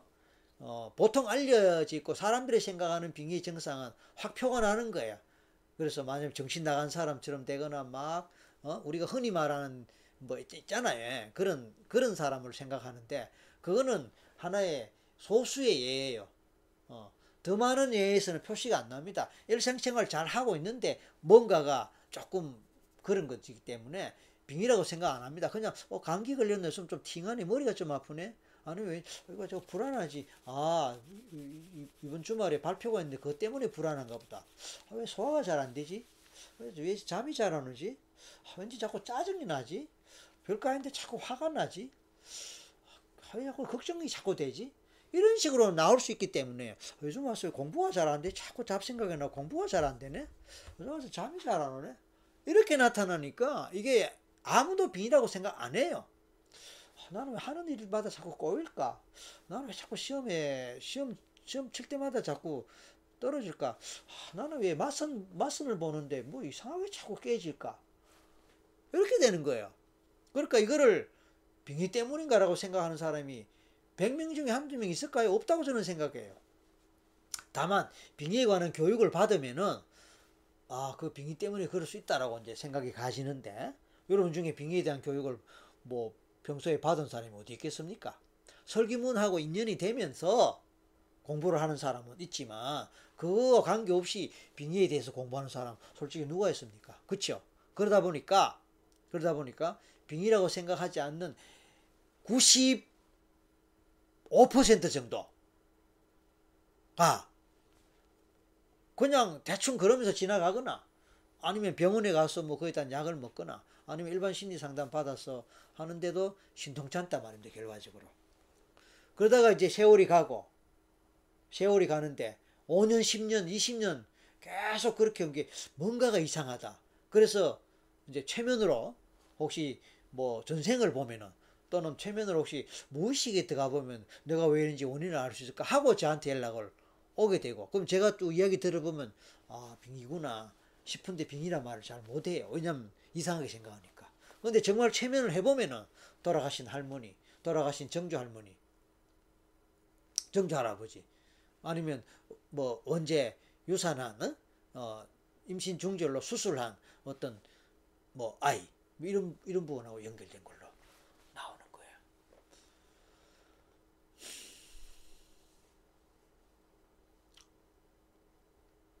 이태경님 안녕하세요. 자 주님 J O O 주라고 읽으면 됩니까? 선생님 최면 영상 보고 여섯 번 정도 시도했는데 몸이 편안한 느낌이 있고 눈이 막 떨리는데 그 뒤에 아무것도 안 보이고 안 느껴져요. 그만이에요. 그냥 뭐 그만이죠. 아, 그냥 그대로 가세요. 억지로 하려고 한다고 안 됩니다. 어느 날 저절로 되는 것이지. 아, 최면 걸려야지, 전생 봐야지. 그런다고 되는 거 아닙니다. 그냥 안 되면 안 되는 대로 그냥 가세요. 어, 잠 오면 자고요. 그 편하게 생각해야 되지. 어, 왜 안 되지? 왜 안 되지? 그럴 필요 없습니다. 어, 동영상 보는, 봤을 때는 안 되지만 또 실제로 이제 전화 또 전문가를 만나서 하면 또 잘 되는 경우도 많이 있으니까 영상 보고 안 된다고 낙담할 필요 전혀 없습니다. 예? 예, 전혀, 전혀 없습니다. 이태경님, 저도 그렇습니다. 찾아뵙고 최면치를 받아보고, 저도 그렇다. 뭐가 그렇다는 뜻이죠? 이태경님이. 아, 약간 빙의가 있는 것 같다고 앞에 지하나님이 하신 얘기 보고, 저도 그렇다. 예, 뭐, 그럴 수 있습니다. 예. 최고다. 돌아가서, 그러니까, 왜 정주 할머니 돌아가요? 언제 돌아가셨냐? 그 얘기입니다. 아, 무당 그만두시고 바로 돌아가셨습니다. 그렇지요. 무당 하시는 분이 그걸 이제 그만두고 나면 바로 화가 생긴다는 이유가 거기 있거든요. 아, 막 몸이 아파버리거나 아니면 정말 죽어버리거나. 그러면 이제 이게 하, 그 언제 돌아가신지 그게 궁금합니다. 나오네요. 외할아버지와 외정조 할아버지께서 격하게 반대하셔서 무당용품 징이고 북이고 다 가져버리시고 한 몇 년 병으로 고시나가 금방 돌아가셨다고 들었습니다. 네. 그게 언제냐 이거죠. 어머니와 외정조 할머니께서 어느 정도 같이 있었는지는 아직 들어본 적이 없기 때문에 정확한 알지 못합니다. 아, 그러면 이거는 뭐 제가 봤을 때뭐 120%입니다. 네.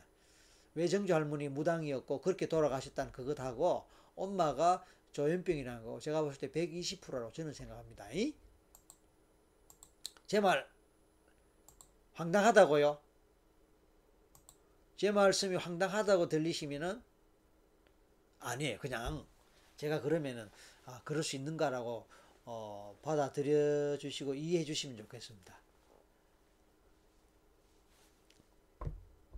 왜냐하면 그 정도 받아들일 마음의 준비가 되셨으니까 이 방송 시청하시는 거 아니에요? 그 정도 아니면 이 방송 잠깐 들어왔다가 들어보고 벌써 나가셨겠죠? 근데 아직까지 이제 저하고 눈을 마주치면서 제 이야기를 들으시고 댓글 올리시고 채팅글 올리시고 하신다는 거는 뭔가 마음에 끌림이 있다.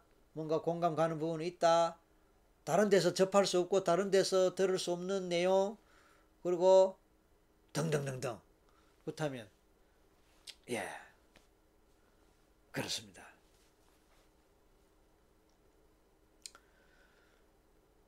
전 인호님 불안장애로 인해 공황장애로 힘이 드는 시청자입니다.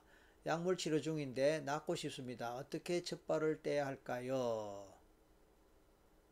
최면요법 1회 경험은 있습니다만 최면이 안 걸렸습니다. 자, 전인우님 이제 두, 두 가지를 한꺼번에 지금 올리셨는데 지금 같이 답을 드릴게요.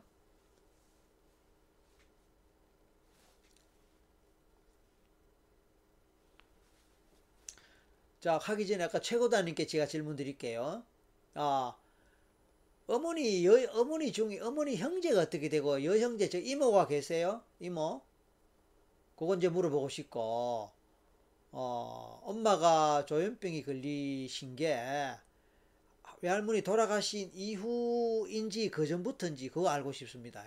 그거를 알아보시고 오늘 아니면 다음에라도 답을 주시기 바랍니다. 전인호님, 어, 불안장애라는 공황장애 힘드십니다. 약물 치료 중인데. 자, 좋습니다. 전인호님, 약물 치료 어느 정도 받으셨나요?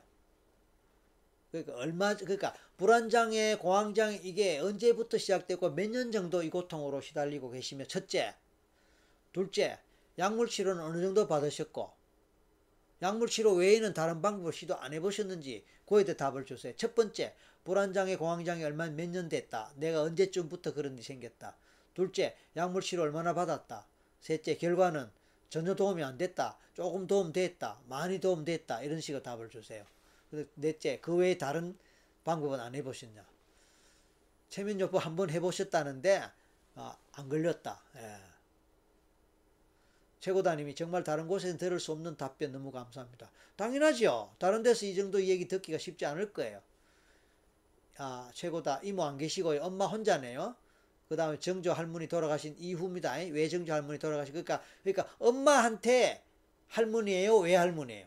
어쨌든 돌아가신 이유네요. 그러니까 이모 안 계시고 여, 여자는 엄마 혼자뿐이다. 예, 그러면 답이 대충 나올 것 같습니다. 제가 볼 때.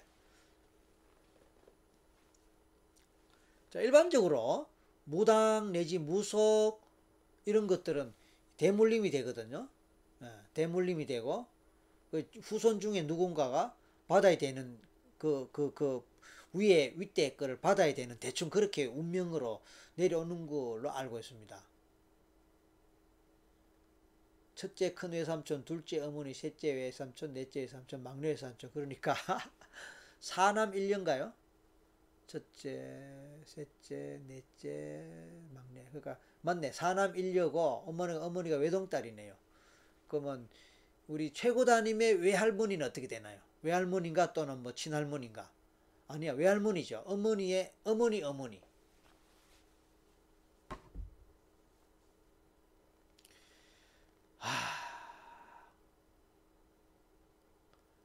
아무튼 뭐 뭐 답이 그렇겠네요. 그러니까 이제 저 외정조 할머니 돌아가신 이후에 엄마가 조현병이 걸렸고 조현병 그게 조현병이 아니고 어쩌면 신병이 아닐까라도 생각해 볼 수 있습니다. 그 혹시 그런 말 안 들어봤는지요? 혹시 신병이나 무병.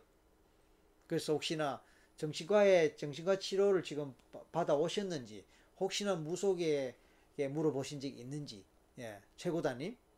그래서 조현병이라고 하지만 그 조현병이 사실은 무병은 아닌지 제가 그 어, 조금 어, 뭐 의문이 듭니다. 자, 그 다음에 지하나님 어렸을 때부터 외로움과 우울함을 느꼈어요. 예, 초등학교 저학년 때부터 우울하던 얘기를 하곤 했고요. 어, 최고단이 큰 외삼촌 음덕으로 14년 돌아가. 아, 자, 이런 식으로 이제 가족 얘기 나옵니다. 아.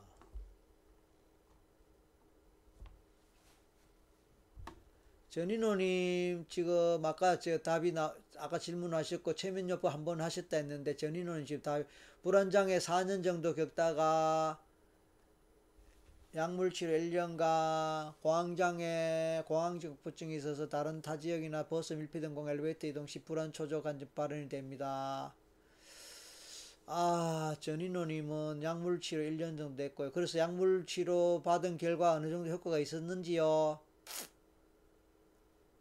인터놀인 약물 복용이나 두근거리면 그나마 좋아졌고요. 예, 근본 치료는 안 될 겁니다. 왜냐하면은 근본은 무의식에 있고요.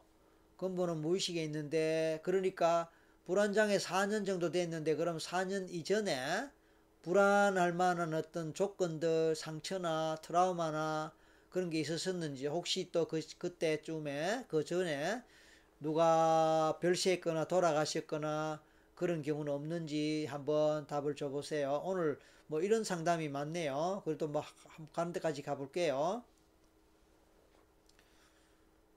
오늘 주말 밤이라서 조금 편하게 이야기해도 좋을 것 같습니다. 자, 우리 최고다님의 가족 상황이 상당히 좀 마음이 아프네요. 큰 외삼촌이 음독이고, 그러면 이제, 이제 제가 늘 하는 얘기 중에 이게 있습니다. 자살은 자살을 부른다. 예, 중독은 중독을 부르고, 그러면 큰 외삼촌이 음독으로 가셨잖아요. 그러면 윗대 누군가가 중에 또 가신 분이 계세요. 예? 뭐 최고단이면 모를 수 있, 모를 수 있어요. 윗대 누구니까. 아니면 알 수도 있고. 그래서 최고단님께 질문 드립니다.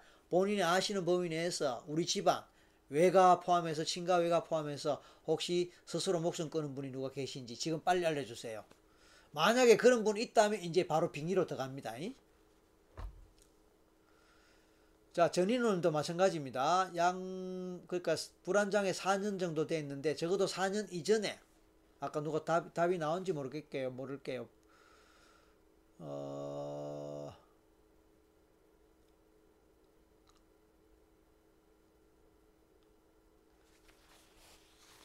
전인호님 약물대 그 전인호님이 또 엘리베이터 갇혀서 그랬었어. 아, 엘리베이터 갇혀서 그게 트라우마네. 오케이, 이런 거는 그런데 이제 이런 거는 불안장애 좋아요. 그 다음에 엘리베이터에 갇혔으니까 폐소 공포, 밀폐 공포죠. 버스나 밀폐 뭐 이런 경우는 예 최면으로 아주 효과적으로 취- 잘 이렇게 도움 받을 수 있다고 생각합니다. 예, 예, 이런 경우는 최면으로 저한테 이제 비행 공포 때문에 이 찾아오시는 분이 제법 있거든요. 비행 공포. 비행 공포라는 게 사실은 높은 데에 대한 공포 그것도 있고 그 다음에 밀폐된 공간에 대한 공포 이것도 있고 두 개 다 겹칠 수도 있고 그래요. 그 제가 봤을 때는 어 높은 데에 대한 공포 고소 공포죠. 이 부분도 크고 그 다음에 비행기 자체가 사실은 버스나 이거하고 또 다르잖아요. 일단 문 딱 닫고 공중이 가버리면 꼼짝 못 하잖아요. 그러니까 밀폐된 공간 이거거든요. 근데 이, 이게 사실은 최면으로 잘 돼요.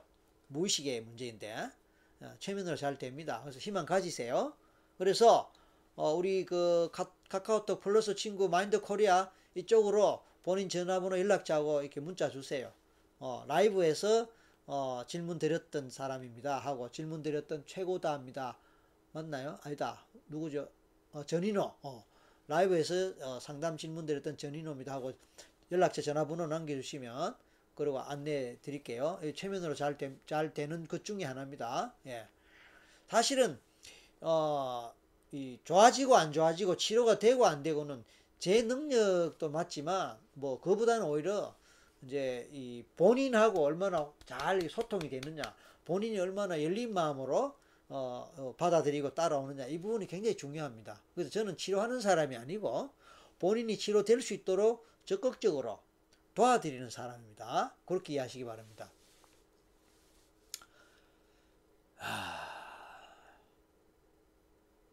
최고다님이 내 많이 들어봤지만 어머니의 친할머니시여 뭐를 들어봤다는 뜻이죠? 앞에 하고 연결이 어떻게 되나요? 최고다님이 앞으로 어, 정신과 치료는 받으시는데 약은 거부하시고요. 아, 엄마가요. 무속적인 경우엔 어머니가 어렸을 때부터 교회 다니셔서 귀신이 보인다는 소리를 하시고 무당에 대한 거부가 심하셔서 무속적인 것에 대해서 알아보지 못했습니다. 아 이미 어렸을 때 귀신 보인다는 소리라 그러니까 이미 이제 그런 게 있는 거예요. 어, 그런데 아마 이제 뭐 어떤 이유 때문에 교회 다니셨는지 모르겠지만 이게 이제 안 맞는 거예요. 어떻게 보면은 안 맞고 교회에서는 또 그런 걸 미신시하고 굉장히 안 좋게 이야기하잖아요. 그러니까 그렇게 교회 다니다 보면은 무당, 무당이나 무속이나 이런 데 대해서 아주 그 나쁘게 생각하는 그것 때문에 어, 아마 심리적으로 접근이 안 될 것 같습니다. 근데 제가 봤을 땐 이미 그렇게 연결되어 있습니다. 예? 어렸을 때부터 귀신 보인다는 말을 할 정도면 이미 일반 사람하고 차원이 다르거든요. 그- 그러니까 이게 그러면 교회 다니면 교회에서 도움을 받아야 된, 된단 말이에요. 어, 약도 거부하시네요. 어. 어, 그래서 목사님 중에도요 영적인 이런 쪽에 밝은 분이 계세요. 어, 이런 분은 보면은 아 아 뭐 뭐 있다라고 예, 생각하시고 안수기도나 이런 걸 통해서 또 도움 주시는 분도 있거든요. 또 그런 것도 해보셨는지 모르겠지만 제가 봤을 때는 어, 지금 그 외할머니 아까 외정조 할머니 하고 연결돼 있습니다. 연결돼 있고 귀신이 보인다 할 때는 이미 어머니도 굉장히 그런 부분에 민감한 성향을 이미 타고 나셨어요. 어, 타고 나셨는데 교회 다니면서 그게 지- 제대로 이제 이게 안 된다고 저는 그렇게 보입니다. 네. 전인호님 그게 시작이었습니다. 그래서 4년 전에 엘리베이터에 갇힌 사고부터 시작이었고 그 뒤로 인해 불안장애가 생겼고 4년 전 일인데 참 여태 이러네. 그쵸? 그쵸? 이게 뭐 무의식에서 그렇게 딱 프로그램이 만들어져 버리기 때문에 10년 지나고 20년 지나 평생 가도 잘 안 고쳐져요. 근데 이제 무의식의 그 부분을 찾아서 건드리면 되니까 최면으로 도움 될 수 있을 것입니다. 최고다. 스스로 목숨 끊으신 분은 못 들어봤고요. 저희 외할아버지 형제들이 홍역으로 다섯 명이 어렸을 때 돌아가시던 소리. 와, 홍역으로 다섯 명. 음. 자, 최고다님이 스스로 목숨 끊으신 분 못 들어봤는데, 자, 그것은 뭐 최고다님 지금 연세가 얼마나 되는지 모르겠지만 본인이 하시는 건 아마 할머니 할아버지 정도 수준에서 일태예요. 어, 그 윗대 정조 부모님, 정조 부 정조 할아버지, 정조 할머니 외가에 마찬가지로 그쪽 수준에서 그분의 형제 중에서 그분의 자녀 중에서 그러니까 사촌, 육촌, 팔촌, 오촌, 칠촌 그까지 알기가 어렵죠, 솔직히. 그 다음에 한 다리 건너고 두 다리 건넜을 때 그런 사고로 죽어도 보통 또 쉬쉬하고 그래서 어, 못 들었을 수 있다라는 말도 맞고 예. 또 모르는 모른다 하고도 할 수도 있습니다. 그러나 저는 그런 가능성을 일단 염두에 둔다. 왜냐하면은 최면하면 또 나옵니다. 일반적으로. 그래서 제가 말씀을 드려봤습니다. 자, 전인호님. 참고로 덧붙이면 설기문 교수님 계시는 곳까지 가고 싶어도 버스 타고 가려 해도 버스 타기 힘들고 그래서 몇 번이나 용기 냈다가 포기했었어요. 아, 어디 계시는지 모르겠네요. 어, 상담하시는 분과 통화도 해, 해봤었어요. 예. 이태경님, 저도 상담글 올려도 될까요? 됩니다. 통화도 해봤을 거예요. 그럼 어떻게 해야 될까? 예? 택시도 안 됩니까? 전인호님? 택시도 안 될까? 뭐 어디 서울인지 뭐 지방인지 뭐 모르겠네요. 그러니까 제가 어떻게 말 저는 그 첫걸음이 참 힘들어요. 버스 타는 걸 극복한 다음에 찾아갈 수 있을 거라 믿습니다. 그러니까 어 버스 버스 하는 거 보니까 지방인가 보다. 서울 시내 같으면 뭐 지하철도 있고 뭐 택시도 있는데 지방인가 봐요. 어. 자 전인호님 했고 음.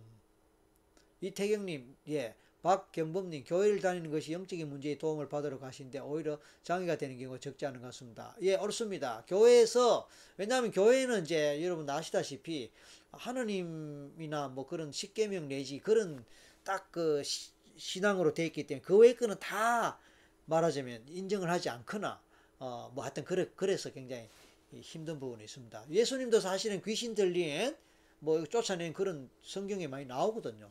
그런데 문제는 이제 다들 사탄이라고 생각하고 예, 사탄이라 생각하고 악령으로 규정하면서 이제 교회용으로 정죄하고 교회용으로 정죄하고 지옥불에 가야 되는 그런 걸로 어 하는데 사실은 우리 할아버지, 우리 할머니, 돌아가신 우리 엄마, 예, 우리 형제, 정조 할머니, 정조 할아버지, 또 뱃속에서 태어나지 못하고 불쌍하게 죽은 아가 이런 경우를 이제 악령으로 규정하고 지옥불에 가야 된다. 이래 뿌리면 조금 그렇습니다. 예, 그렇습니다. 오히려 위로해줘야 되고 그네들도 상처 입은 영혼인데 한이 많은 영혼인데 누구한테도 이해받지 못하고 배척됐던 불쌍한 영혼인데 어, 하느님은 예수님은 원수를 사랑하라 했는데 어, 악령이라고 사탄이라고 지옥불에 가야 된다고 글쎄요 이게 어떻게 부합될지 저는 그렇게 생각합니다. 음. 그래서 한 안고 가신 우리 할아버지 할머니 어, 하던 일이 지지리도 안돼 갖고 너무너무 고통받다 괴로워하다가 좌절하다가 결국은 삶의 의욕을 잃고 목숨을 끊을 때 그분이 가졌던 마음의 상처와 아픔과 이 세상에 대한 분노와 자기 자신에 대한 참 경멸스러움과 그런 한, 그 한을 안고 다른 선택의 길이 없어서 스스로 목숨 끊은 그 사람 보고 악령이니 사탄이니 지옥불로 가라. 하, 안타깝습니다.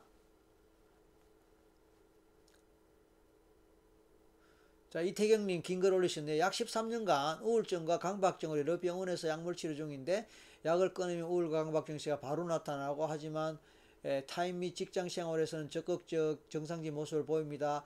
에, 존중까지는 나, 나 봤습니다. 아 진짜 제 모습이 무엇인지 맞는지 모르겠습니다. 이 때문에 이 때문에 힘듭니다. 치료하고 싶습니다. 우울증, 강박증. 자, 우리 이태경님 아마 성격이 책임감이 강하고 굉장히 성실하고 진실하고 완벽주의적인 성격 갖고 계시지요. 그래서 너무 열심히 살고 너무 책임감 강하게 살았었고 그런데 생각보다 잘 안 되고 실패 경험, 좌절 경험 하셨을 것 같습니다. 맞나요? 제가 방금 드린 말씀이 어느 정도 뭐 100% 또는 80% 또는 50% 아니면 뭐 30% 대충 한번 예, 이태경님 긴 글 죄송합니다. 아니 죄송할 거 하나도 없습니다. 원래 이렇게 하시는 거예요. 괜찮아요. 자 이태경 아까 어디 갔나 어떤 분 이제 전인호님이 그냥 지방이라고 하셨는데 그냥 그러시면 좀 그렇죠. 지방 어딘지까지 해주시면 제가 좀 더 이해를 할 수 있지 않습니까? 그죠? 천안도 지방이고 부산도 지방이고 제주도도 지방인데 어, 그냥 이왕이면 뭐 어느 도에 어느 시입니다 해주시면 또 안 물어봐야 되는데 그냥 지방이 이렇게 이러니까 또 물어보지 않습니까? 어, 가까운 지방도 있고 먼 지방도 있잖아요. 자 정하 에, 샵님 금액적인 부분 예 아까 말씀드린 금액 금액은 카카오톡 플러스 친구 Mind Korea로 직접 질문해 주세요. 이 오픈 이 공개된 데서는 금액 이야기 안 합니다. 개인적으로 궁금하신 분은 카카오톡 플러스 친구 Mind Korea로 문의해 주시기 됐습니다. 지하나님, 아, 금액 비싸던데요. 전 연구소에 직접 전화해 봤어요. 금액 비싸다고요? 아하, 아하. 그쵸? 예, 예. 금액 비싸죠? 그쵸? 예. 하룻밤 자는데 만 원 주고 하룻밤 잘 수 있는 데도 있고요. 10만 원 줘야 하룻밤 잘 수 있는 데도 있습니다. 어느 게 비싸고 어느 게 쌀지는 어, 개인의 판단에 맡깁니다. 궁극적으로 어떤 결과에 이르느냐, 얼마나 빠른 시간 내에 얼마나 빠른 시간 내에 낭비 안 하고 얼마나 빠른 어떤 결과에 이를 수 있느냐. 아까 10년 동안 지금은 이태경님 13년간 병원 약물 치료받는데 그동안에 들은 치료비 상담료 얼마나 될까요? 예, 그렇게 생각하시도 한 방법이 됩니다. 전인호님, 정하님, 실장님하고 상담 받아보시면 알려주실 거예요. 어, 예, 이미, 예, 예, 좋습니다.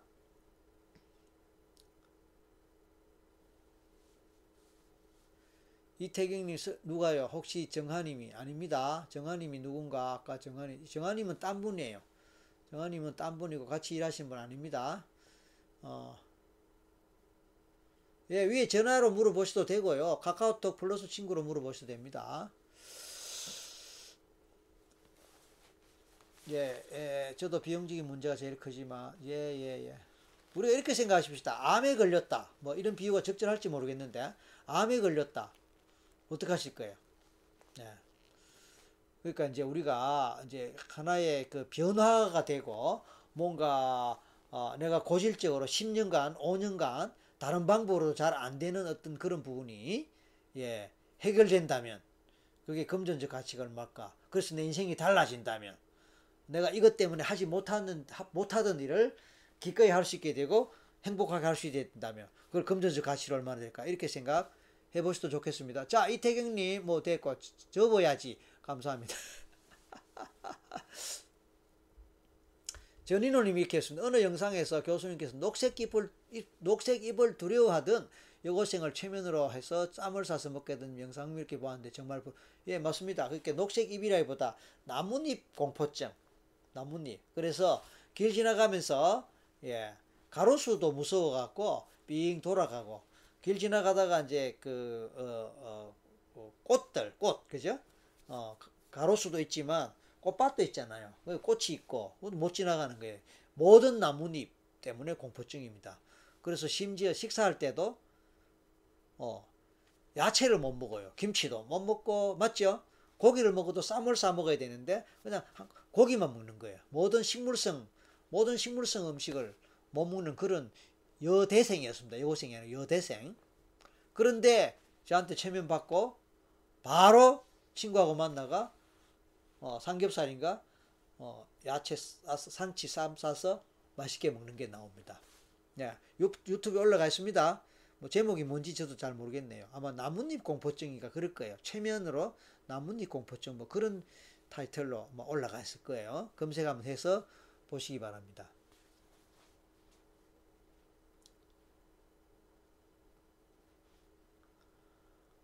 그리고 이제 우리가 비용을 이야기할 때도 가치를 따져야 됩니다. 예. 예를 들어서 시장에 가면은 뭐 만 원에 살 수 있는 거 예, 굉장히 싸지요. 근데 백화점에서 10만 원 주고 사는 사람은 왜 살까요? 어, 똑같은 TV라도 브랜드에 따라서 품질에 따라서 뭐 싸게 살 수 있는 것도 있고 돈을 더 주고 살 수 있는 것도 있습니다. 그런데 어쨌든 뭐 그래서 가치를 생각하셔야 되고 예, 어, 비싸다 안 비싸다보다 높다 낮다로 생각하셔도 좋겠습니다. 근데 어쨌든 뭐 개인마다 사정이 있을 테니까 제가 더 이상 뭐 이야기하는 게 조금 그렇습니다. 예. 그래서 어, 나뭇잎, 뭐, 예를 들어서, 뭐, 뭐, 예를 들어서, 뱀 공포증, 뱀 공포증, 어, 그 제가 신의 한수, 신의 한수 프로그램에서 개그우먼, 어, 누구죠? 어, 아유, 갑자기 생각이 안 나네. 어, 그, 어느 개그, 이, 이경애죠. 이경애 씨.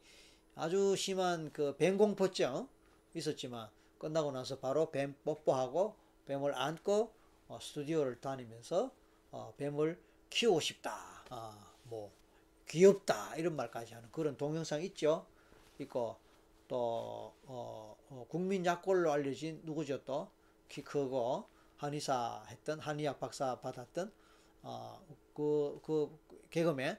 그도 닭공포증이 아주 심했는데, 마찬가지로 체면받고, 바로, 어, 닭 안고 뽀뽀하고, 뭐, 그런, 그런 거. 이제 유튜브 많이 나오니까 참고하시면 됩니다. 그러니까 그게 뭐냐면은, 우리의 행동, 우리의 불안, 우리의 공포증, 우리의 어떤 특정한 예, 문제를 붙들고 있는 무의식의 요소가 있는데 일반 사람들은 무의식을 모르니까 그냥 결과만 갖고 그 결과를 없앨 수 있는 방법으로 이런저런 방법을 찾아다니는데 해결이 안 된단 말이에요. 그런데 최면 한 방으로 해결이 돼 버리면 그 가치와 그 값어치는 얼마나 될까요? 뭐 이렇게 생각하시면 되겠습니다. 자, 이태경 님이 상담 카카오톡이 아이디인가요? 맞아요. 카카오톡에 Mind Korea. 있죠. 영어로 된 거 Mind Korea. 카카오톡에 플러스 친구. 카카오톡에 플러스 친구로 가셔서 들어가시면 Mind Korea로 접속이 가능합니다. 그렇게 하시면 됩니다. 박경범님 정신치료비는 연계 차원에서 보면 사주, 시주나 헌금이나 마찬가지로 생각하시면 됩니다. 예, 박경병님, 예, 그렇게 또 해석을 하셨네요. 시주돈, 또 교회 헌금. 전인호님, 약물치료 좀 더 열심히 받아서 버스 극복하게 되면 상담받으러 가겠습니다. 그게 제 그러니까 뭐 아까 지방입니다 하고 끝을 내셨는데 지방이 뭐 좀 먼가 봐요. 그게 택시 타는 거는 어떤지 택시는 타시시는지 아무튼 뭐 안타깝습니다. 아, 안타깝습니다. 자, 윤성훈님, 호주라 그러셨죠? 뇌전증도 치료 가능하죠. 뇌전증이면 뭐라고 해요, 우리말로? 발작이죠, 발작. 아, 네, 발작인데. 자, 윤성훈님, 그 치료가 가능하다, 안 하다를 한마디로 말하기는 어렵습니다. 예? 이런 경우는. 왜냐하면은, 어, 이제 일반 예를 들어서 불안, 공포 또는 뭐, 공황 장애 또는 무슨 뭐 폐서 공포, 뭐 우울 이런 거는 온전히 심리적인 걸로 우리가 볼 수 있는 뇌전증 그러니까 발작 이런 경우는 뇌의 문제도 있을 수 있거든요. 뇌의 문제. 근데 정신과적 치료를 정신과나 뭐 어떤 이렇게 병원적 치료를 받았음에도 불구하고 진전이 되지 않는다라고 할 때 우리가 심리적 문제 또는 영적 문제를 같이 고려할 수 있습니다. 어. 그래서 한마디로 치료가 가능하다 안 하다라고 제가 대답드리기는 어렵습니다. 음. 그러나 이제 이 뇌전증이라는 것이 각그 발작으로 어 이렇게 연결해서 그러니까 뭐죠 그 어 우리가 흔히 말하는 발작 말입니다. 그런 걸로 돼서 그렇게 해석이 돼 갖고 어 그동안 어느 정도 치료 노력을 해 보셨는지 그거를 이제 예, 좀 정보가 있으면 제가 또 그 다음 대답을 드리기 좋은데 너무 정보가 없어서 어 한마디로 말씀드리기가 쉽지는 않다 이런 뜻입니다. 자 잠깐만요.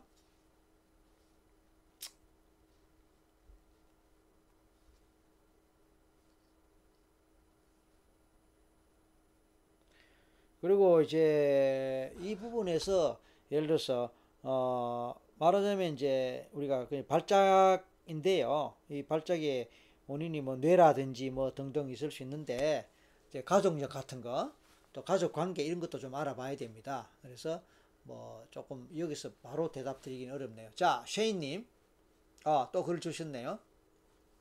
최면이나 전생 치료를 통해 처음 치료가 되었다고 했을 경우 그 치료 효과가 계속 지속되나요? 아니면 지속적으로 계속 치료를 해야 되나?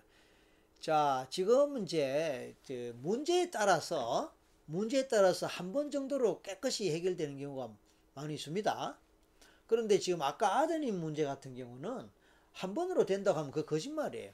왜냐하면은 그 안에 무의식 요소가 뭐 뭐가 얼마나 개입되어 있는지 분명히 여러 가지가 많이 개입되어 있을 거란 말이에요. 아까 이미 말씀 제가 드렸지 않습니까? 할머니, 할아버지 요소, 엄마 임신 중에 또 어떤 요소, 어, 그 다음에 외할아버지 부분 요소, 그리고 성장 과정에서 또 받았던 스트레스, 엄마 아빠한테 얼마나 압박을 받았는지 어쩐지, 그 다음에 강남으로 이사 가서 또 어땠는지, 중학교 올라갔을, 초등학교 졸업하고 중학교 올라갔을 때 어땠는지, 이런 요소들들이 다 뭉쳐져 갖고 이 아이의 무의식을 형성했단 말씀이죠. 그래서 한두 번 해갖고 혹시 좋아졌다 하더라도 그거는 불안해요. 왜냐하면 중요한 것은 제가 대전제가 뭐였습니까? 아이의 원래 심리 자체가 심성 자체가 취약하다는 말씀을 드렸어요. 취약하다는 말은 원래 약한 거다가 그동안에 스트레스를 받았고 트라우마 경험이 있거나 아니면 상처를 입은 게 있단 말이에요. 그런 것들에 대해서 모든 걸 고려해야 되고 그래서 좋아졌다 하더라도 이 아이 아직 취약한 부분이 그대로 있는 한 또 고등학교 생활 만약에 고등학교 생활 한다면 또 검정고시로 간다면 또 어떤 스트레스를 받을지, 학원 다니면서 어떤 스트레스를 받을지, 사회생활 하면서 어떤 스트레스 받을지, 그래서 대학을 간다 쳤을 때, 대학 가서 또 어떤 스트레스 받을지, 그럴 때 얘가 제대로 견디고 이겨낼 수 있느냐, 아니면 또 무너지느냐, 이것은 곧 재발, 삼발, 사발과 연결되는 거죠. 따라서 제 상담의 궁극 목표는, 궁극 목표는 시간이 빨리 끝, 빨리 해결하는 것도 중요하지만, 네? 시간이 좀 걸리더라도 평생 살면서 이제는 넘어지지 않을 정도의 심리적 면역력, 자아 강도, 요새 말하면 회복 탄력성을 기르는 상태, 그걸 만들어가는 거예요. 어떤 사람이 교통사고 나서 입원했습니다. 병원에. 그리고 수술했습니다. 그 수술 결과가 좋아요. 바로 퇴원합니까? 바로 퇴원해서 바로 학교 가고 바로 직장 생활 합니까? 아니죠. 반드시 회복 기간을 가져요. 엔더 물리치료 받아요. 권력을 길러요. 맞죠? 그러니까 수술하는 건 하루나 이틀일 수 있어요. 예를 들어서. 그 다음에 회복하는 것도 어느 정도 됐을 때 있어요. 그러나 적어도 몇 개월 동안은 운동 안, 하, 운동해서는 안 되고 조심해야 되지요. 그 사이에 뭐 축구 좋아한다고 축구 한 판 뛴다? 곤란하죠? 어, 그런 얘기입니다. 그러니까 영양식도 해야 되고 물리치료 계속 받아서 근육을 키워야 되고 힘도 길러야 되고 평소에 조금씩 조금씩 운동 강도를 높여가서 해야 되고 그게 6개월 걸릴 수도 있고 1년 걸릴 수도 있는 거예요. 그동안에는 극히 조심해야 되는 거예요. 근데 그걸 못 참고 또 운동장에 쫓아간다. 그러면 뭐 모든 게 그렇습니다. 그래서 병이 크고 상태가 심각할수록 회복되는 것과 어, 또 그것을 원, 원상 회복을 시키는 것과 함께 다시는 그런 문제 생기지 않도록 어, 강화하고 뭐 하는 그런 과정이 또 더 필요하겠죠. 근데 단순하게 이제 뭐, 어, 뭐, 단순하게 뭐 어떤, 뭐 때문에 불안하다, 뭐 때문에 자신감이 없어졌다 할 때는 비교적 쉽죠. 아까 뭐 나뭇잎, 응? 나뭇잎 그 공포, 그 사실은 알레르기로 봐야 돼요. 왜냐면 나뭇잎 먹으면은 막 온몸에 막 돋고 이래요. 어, 그러니까 이제 알레르기인데 그리고 또 겁이 나니까 공포죠. 이런 경우는 그 한 문제니까 그나마 쉬운데 지금 아까 말씀한 그 우리 아들 얘기는 여러 가지가 복합되어 있는 거라서 조금 시간이 걸린다고 생각을 하셔야 됩니다. 그렇다고 뭐 몇 년 걸리고 그건 아니에요. 몇 개월 걸리고 그것도 아니에요. 다만 한두 분에 해결된다고 생각하시는 거는 좀 무리다. 음.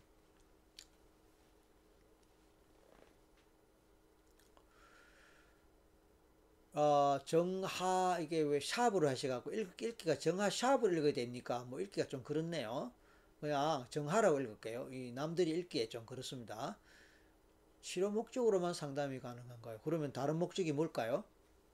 자, 원하시는 걸 말씀해 주세요. 이 질문 했을 때 제가, 어, 떻게 대답해야 될지. 그러니까, 본인은 이런 걸 원하시는데, 꼭 치료 목적이라야만 됩니까? 뭐 이런 질문이 되시면 제가 대답을 드리겠어요. 이태경 아이디 검색이 안 돼서 그래요. 카카오톡에 플러스 친구 아세요? 플러스 친구 예, 밑에 답이 나왔네요. 예, 플러스 친구에서 설기문 마음연구소 어, Mind Korea 아닌가요? 어, 아무튼 플러스 친구로 들어가셔야 됩니다.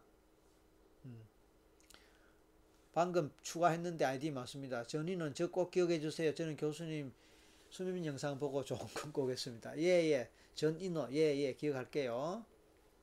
제가 아는 이름과 뭐 거의 비슷해서 기억이, 기억하겠네요. 쉐인님, 예, 물이 쏙 들어오는 답변 고맙습니다.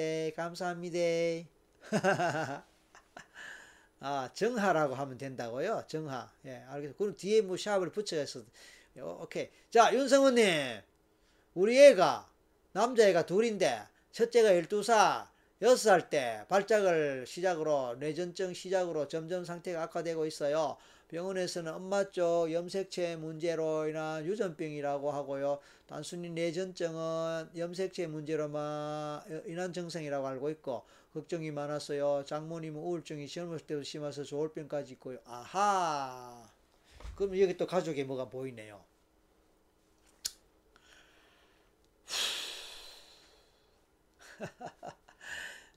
체면을 한 받아 보시면은 뭐가 답이 나올 것 같습니다. 아이고 이제 이게 의학적으로는 그렇습니다. 이 뭐 염색체, 유전병, 유전자, DNA 그건 의학적으로 뭐 분명히 맞습니다. 그런데 의학에서 접근이 안 되는 게 무의식이란 말이에요. 그러면 유전 유전병이고 뭐 염색체 문제면 물론 이제 현대의학으로 그 부분까지 아마 정복이 안 되거나 접근이 안 될 거예요. 근데 저는 이제 예, 그런 의학적인 차원과 별도로 무의식의 문제가 있, 있을 수 있다고 저는 생각합니다. 왜냐하면 외할머니가 지금 그렇다니까 장모님 그죠? 그러니까 이미 벌써 외가의 영향을 받고 있네요. 그럼 그게 단순하게 생물학적인 차원에서 유전이냐? 아니면 생물학적인 그 엔더 또는 생물학적인 것도 결과할 수 있습니다. 생물학적인 것도 별, 결과할 수 있어요. 무엇의 결과로 생물학적인 유전자 문제, 염색체 문제 생길 수 있거든요. 그러면 무엇의 결과로 할 때 무엇에 해당되는 그 부분이 바로 무의식 부분이란 말입니다. 지금 제가 그 책을 지금 금방 찾을 수 있을지 모르겠지만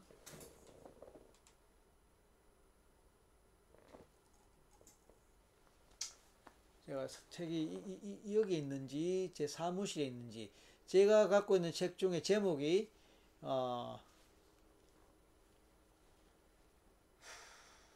정확한 제목이 지금 갑자기 생각 안 나는데 DNA가 답이 아니다라는 주제의 책 제목이 있어요. DNA가 답이 아니다. 우리의 운명은 DNA가 결정하지 않는다. 잠깐 제가 책을 한번 찾아볼게요. 잠깐만요.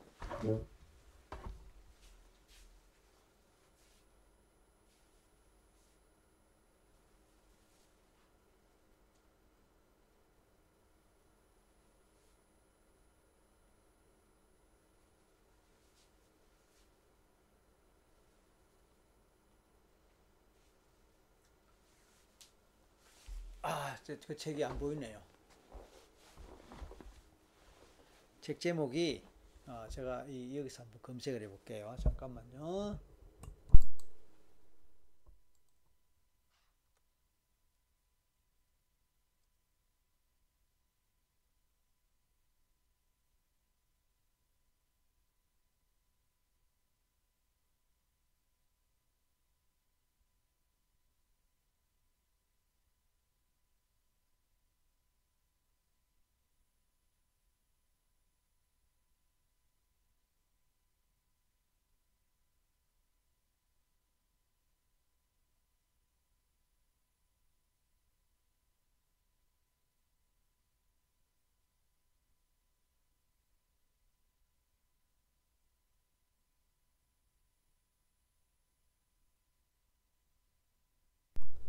아, 지금 여러분 기, 기다리게 해놓고 제가 검색을 하니까 조금 시간이 걸리네. 지금 자, 안 나오는데 책 제목이 DNA가 뭐, 뭐, 뭐 하여튼, 그 우리가 보통 DNA로 모든 걸 설명하려고 하잖아요. 생물학적으로. 근데 이 책은, 어, 이 생명 과학자인데요. 저자가. 어, DNA가 답이 아니다. DNA 이상의 것이 있다. 그런 주제의 책 내용이에요. 근데 거기 보면은 어, 무의식 이야기가 많이 나옵니다.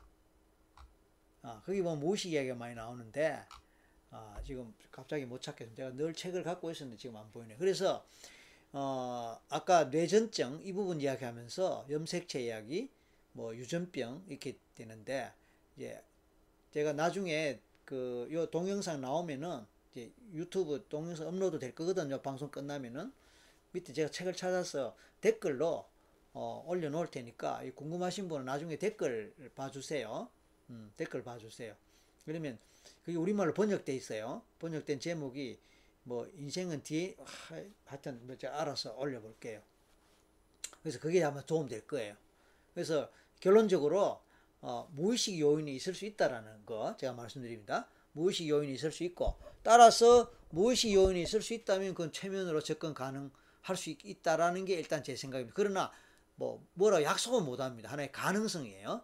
어, 그뭐 영어가 어떨지 모르겠지만 영어가 어떨지 모르겠지만 시드니에 최면하는 전문가들이 많이 있습니다. 뭐 한국 사람은 없을 거예요. 네, 근데 이제 뭐 그쪽 원어, 원어민들 많이 있을 테니까 영어가 좀 뭐 된다면 그런 분 한번 찾아가 보시면 어떨지 싶으네요. 뭐 굳이 뭐 한국에 뭐 저 만나러 오시기는 쉽지 않을 테니까 일단 시드니에서 전문가들이 많이 있을 테니까 한번 알아보시라. 그렇게 일단 말씀드렸습니다. 아, 정하님이 정하 정하님이 단순히 호기심과 궁금증, 예예예. 예, 예. 그러니까 호기심과 궁금증으로 최면에 한번 걸려보고 싶다 이런 뜻인가요? 예, 그렇다 하더라도 그러면 이제 이 카카오톡 펄친에 글 한번 남겨주세요. 어, 호기심과 궁금증으로 한번 최면 받아보고 싶습니다 라는 걸 남겨주세요. 그러면 방법을 알려드릴 거예요. 방법을. 그, 그 중에 한 방법이 지금 공개적으로 말씀드릴 수 있는 게, 어, 차라리 최면을 한번 배워보시면 어떨까요? 예, 다음 주 월요일부터, 다음 주 월요일, 이제 오늘 토요일, 내일 일요일이잖아요. 모레, 다음 주 월요일 오후 1시부터 최면 기초 과정이 저 연구소에서 어, 개최되는데, 예를 들어서 그런, 어, 강의에 참여해 보시면, 그 굉장히 많이 배우고 경험도 하고, 경험도 하고 직접 이렇게 어, 체험할 수 있습니다. 그것도 한 방법이죠. 꼭 치료 목적이 아니라 하니까 어, 그렇게 배워도 보고 경험도 해보는 방법이 있습니다. 어, 그럼 그게 여의치 못하다면 또 다른 방법도 있을 수 있으니까 일단 어, 카카오톡 플러스 친구 어, 문자 남겨주세요. 답 드릴게요. 윤성훈님, 최민은 누가 봐도, 아, 그러니까 제일 좋은 거는 우리 아이, 12살짜리 아이, 이거 아이 엄마 어, 아이 엄마도 최면을 받아보는 것도 한 방법이 됩니다. 어, 왜냐하면 아이가 엄마 뱃속에서 나왔잖아요. 그리고 엄마는 외할머니 딸이잖아요. 그래서 어, 아이가 직접 받는 게 뭐 마땅치 않다면 엄마가 받는 방법도 있습니다. 이거 물론 이럴 때는 간접 최면이 됩니다. 또는 대리 최면이 됩니다. 오케이 답 나왔네요. 당신의 주인은 DNA가 아니다. 예 감사합니다 장인이. 아이고 제가 늘 말씀드리잖아요. 제가 기억력이 너무 형편없다고. 그러니까 도대체 기억을 못하는 거야. 자 지금 이제 제가 찾다가 안 됐는데 장인님이 찾아주셨네. 아 장인님이 또 있는 줄 내가 깜빡했다. 안 그랬으면 장인님 좀 찾아주셔야 할 텐데 장인님이 최근에 조금 이제 힘든 일이 있어갖고 제가 어 근데 예, 아무튼 고맙습니다. 당신의 주인은 DNA가 아니다. 이게 책 제목입니다. 어디 갔나? 어, 윤성우님, 당신의 주인은 DNA가 이 책 꼭 사보세요. 이 책 꼭 사보세요. 이게 번역책입니다. 이게 원서인데 영어로 된 원서가 자, 장윤님 영어로 된 원서 좀 찾아주세요. 아, 원서는 이렇습니다. Biology of, Biology of Belief. 아하. 제가 적어 드릴게요.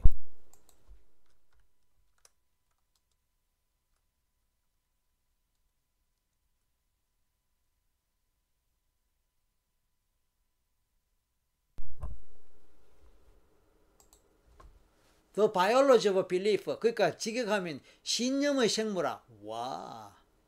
신념의 생물학. 와.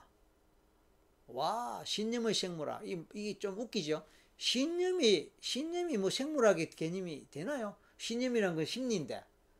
그 이 신념이라는 심리를 생물학적으로 밝힌 거예요. 그런데 이 내용은요. 당신의 주인은 DNA가 아니다라는 게 내용이에요. 그래서 번역말을 그렇게 다른 거예요. 제가 볼 때 번역말을 잘 다른 것 같아요. 그러니까 우리는 DNA를 그러면 오로지 생물학적 개념으로만 생각하는데 이, 이 저자가 생명과학자거든요. 저자가 철학자 아니에요. 종교학자도 아니에요. 생명과학자예요. 그 이분이 DNA는 단순하게 생물학적 차원에서만 생각할 게 아니라는 겁니다. 이 DNA 속에 심리적, 무의식적 이런 것들이 같이 작용한다. 저는 여기서 더 보태고 싶어요. DNA 속에 영적 에너지 작용도 같이 작용한다. 그래서 빙의와 연결될 수 있는 거. 이건 제 이야기입니다. 이 책에는 빙의 이런 얘기까지 안 나옵니다. 근데 제가 여기 더 보태는 거예요. DNA 속에 빙의적 요소가 같이 가는 겁니다.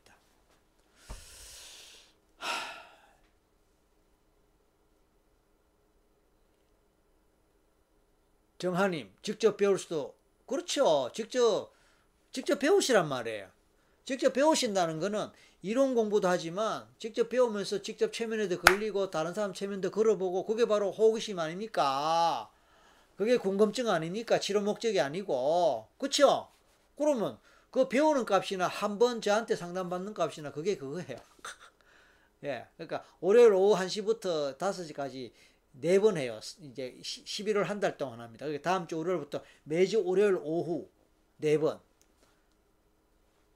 그러면 다른 사람들하고 같이 어울리면서 배우기도 하고 같이 실습도 하고 경험도 하고 좋지 않아요?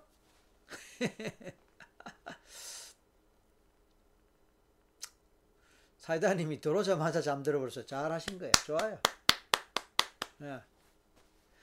지방에 있는 사람은 야 저는 미국까지 가서 배우고 왔습니다. 지방에서 서울 오시면 되지. 차비 든다고요? 할 수 없죠. 시간 걸린다고요? 그렇죠. 뭔가 가치 있는 것을 위해서는 투자를 하셔야죠. 희생도 하셔야죠. 그것이 가치 없다면 투자할 필요도 없고 희생할 필요도 없어요. 가치 있다면 투자하셔야죠. 그래서 여러분이 뭐 최면에 대해서 가치 부여를 안 한다면 예, 아 괜찮아요. 안 오셔도 됩니다. 정말 가치 부여한다면 다른 거 만사 제끼고 하셔야죠. 저는 만사 제끼고 최면 공부하러 미국 갔어요. 저는 만사 제 끼고 예. 달러 비싸죠 당연히 비행기 타고 그쵸? 왜? 저는 가치 부여를 했거든요. 이게 소중하다고 생각했거든요. 대한민국에 누구도 이걸 제대로 하는 사람이 쉽지 않다라는 걸 생각했거든요. 그래서 난 제대로 배우고 싶어서 비행기 타고 미국 갔단 말이에요. 그러면 배보다 배꼽이 커지요. 아. 그러니까 무엇이든지 그래. 비싸다 안 비싸다 그거는 그것에 가치 부여를 하느냐 안 하느냐에 따라서 비쌀 수도 있고 안 비쌀 수도 있어요. 영화 한 편 보는데 영화 한 편 보는데 만 원을 주고 볼 수도 있고요. 그렇죠? 천 원 주고도 볼 수 있어요. 공짜로도 볼 수 있어요. 예를 들었습니다. 한 끼 식사를 하는데 10만 원 주고 한 끼 식사를 할 수도 있고요. 2천 원짜리 라면 먹 라면 먹거나 김밥으로도 한 끼 식사할 수 있어요. 먹고 사는데 아무 시장 없어요. 그러나 한 끼 식사를 얼마나 우아하게 하느냐, 얼마나 가치 있게 하느냐, 아니면 품위 있게 하느냐, 얼마나 분위기 있게 하느냐, 얼마나 따라서 달라지는 거예요. 그렇죠? 그게 가치라는 거고 그것이 내가 그것에 대해서 얼마나 가치 부여하는 거고 그 가치 부여함에 따라서 내 삶의 가치가 어떻게 되느냐라는 걸로 연결된다면은 예 미안하지만 이제 그것이 돈이 비싸다 안 비싸다 뭐 멀다 안 멀다 하고 어 연결되는 거예요. 그래서 뭐 지방이니까 서울 당연히 뭐 그렇죠. 어, 충분히 제가 이해합니다. 이해합니다. 그런데 타는 목마름이 있다면 제주도에서 비행기 타고까지 서울에 와서 배우는 공, 배우고 공부하는 분도 계세요. 물론 이제 그럴 만한 또 경제적 형편이 되니까 하시겠죠. 당장 뭐 그럴 만한 형편이 안 되면 아무리 가치 부여를 하더라도 안 되기는 안 됩니다. 이제 그거는 뭐 충분히 제가 이해합니다. 그러나 대원칙은 당신은 이 부분에 대해서 얼마나 가치 부여합니까? 예, 그거를 제가 언급 드린 겁니다. 혹시 뭐 개인적으로 뭐 서운하게 생각하지 마시 기 바랍니다. 좋았습니다. 윤성우님, 제가 받아도 되면 제가 한국 가서 받아보고 싶습니다. 자, 그거는 이제 차선책이고 차차선책이에요. 어, 차선, 차차선이에요. 어, 제일, 그는 12살 우리 아들이, 아들이, 아들인가요? 딸인가요? 아까 그런 말 있었나요? 남자애, 아들이네요. 12살 되는 애가 받는 게 최, 최, 최선인데, 그게 아마 아직 나이도 어리고, 등등 해서 쉽지 않을 것 같아요. 그렇다면 엄마가 그 다음 차선이에요. 그 엄마가 여의치 못할 때 아빠가 대신 그거는 차차선이에요. 어, 안 하는 것보다 낫겠죠. 제 생각이에요. 나머지는 알아서 판단하십시오. 정한이 경북 지방 경북 어딥니까? 저는 대구 출신입니다. 경북 어딥니까? 예, 뭐, 뭐 힘들면 뭐 안 하셔도 되고요. 아무튼 뭐 그 말이 그렇다는 뜻입니다. 조영상님, 또 질문이네요. 화병이 있는 사람도 최면으로 치유됐을까요? 원, 원론적으로 됩니다. 원론적으로 화병 됩니다. 왜냐하면 화병이라는 게 다른, 다른 게 아니거든요. 화병이라는 게 스트레스예요. 심리적으로 억압받, 억압받고 참했던 거예요.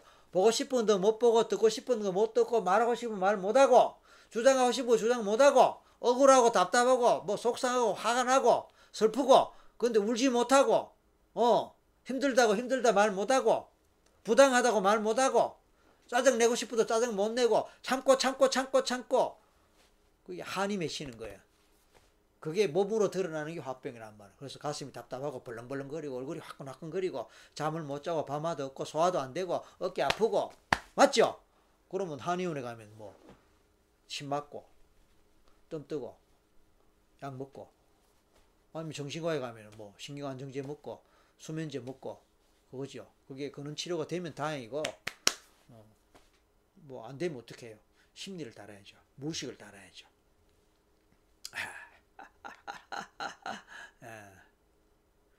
예, 뭐 정한님, 아, 예, 아, 예, 좋습니다. 예, 직, 직장도 당연히 있고 현실적으로 어렵다는 거 제가 압니다. 다만 아까 저는 이제 예, 그냥 가치라는 걸 한번 강조를 했을 뿐입니다. 예, 좋습니다. 예, 충분히 이해하고 존중합니다. 정한님. 다음에 기회 있을 때 뭐, 뭐 하시고 아니면 뭐 하, 그냥 한번 그저 오셔서 한번 경험해 보고 싶다. 그렇게 제가 이해하고 그러면은 예, 이 카카오톡 플러스 친구로 문의해 주세요. 그러면 그런 방법을 한번 모색할 수 있습니다. 예. 저는 또 뭐 가까이 계시는 걸로 혹시 생각해서 그런 방법도 직접 수업을 듣고 하는 방법도 있다라는 걸 안내하다 보니까 그렇게 됐으니까 오해 없기 바랍니다. 예. 안동이라 예. 예, 안동이라 예. 안동. 예, 안동. 안동 양반 동네죠. 그 저도 안동 몇 번 가봤습니다만은 안동 헛제사빠 어 맛있더라고요. 어, 김나연님은 관심 있는 것이 없다는 것이 고민입니다. 예, 마마 좀 무력이나 의욕 상실이거나 뭐 우울이거나 그런 게 아마 있는지 그 모르겠네. 장인님, 윤승호님 가장 최선 또는 차선을 선택하셨으면 좋겠습니다. 꼭 해결점을 찾으시길 바랍니다. 예. 아마 제가 볼 때는 엄마가 아내분, 아내분, 그러니까 나중에 아이가 어지 어리니까 아내분하고 같이 귀국하기는 쉽지는 않겠다. 왜냐하면 엄마가 중간 지점이거든요. 아들 문제이기도 하고 친정 엄마, 그쵸? 친정 엄마의 또 그 부분이니까 아내분이 받는 게 그나마 현실적으로 제일 괜찮을 것 같아요. 아이는 아직까지 어려갖고 조금 뭐 어떨지 하는 생각이 들고 그러니까 어, 같이 귀국하시기가 뭐 아이가 아직 어리니까 쉽지는 않을 것 같기는 합니다만은 예, 아무튼 항상 우리의 현실이라는 게 있어갖고 우리는 그게 발목 잡힐 수밖에 없는 게 참 안타깝습니다. 저도 마찬가지예요. 저도 뭐 현실을 무시할 수 없잖아요. 저는 뭐 밤새도록 이 방송을 하면서 많은 분들을 뭐 다 도와드리고 싶지만 현실적으로 잠을 자야 되죠. 내일 또 일요일인데 또 하루 종일 또 강의해야 돼요. 어, 하루 종일 강의해야 되거든요. 그러니까 어, 이 방송도 이제 잠시 후에 마쳐야 돼요. 마치고 또 저도 이제 잠을 푹 자야 내일 하루 종일 강의를 잘하죠. 예, 이 현실이에요. 뭐 어쩔 수 없습니다. 예. 아까 제가 조금 큰 소리 치긴 했지만 또 웬만하면 이제 제가 어, 가치를 추구하려고 하고는 있죠. 자, 정루치아님, 어이구, 안녕하세요. 예. 모레 만나겠네요. 모레. 모레 우리 정루치아님이 모레 최면 기초 과정에 하시겠다고. 어, 그쵸? 예. 반갑습니다. 이제 곧 마칠 거는데 지각하시네. 괜찮습니다. 다음에 녹화된 거 보시면 되죠.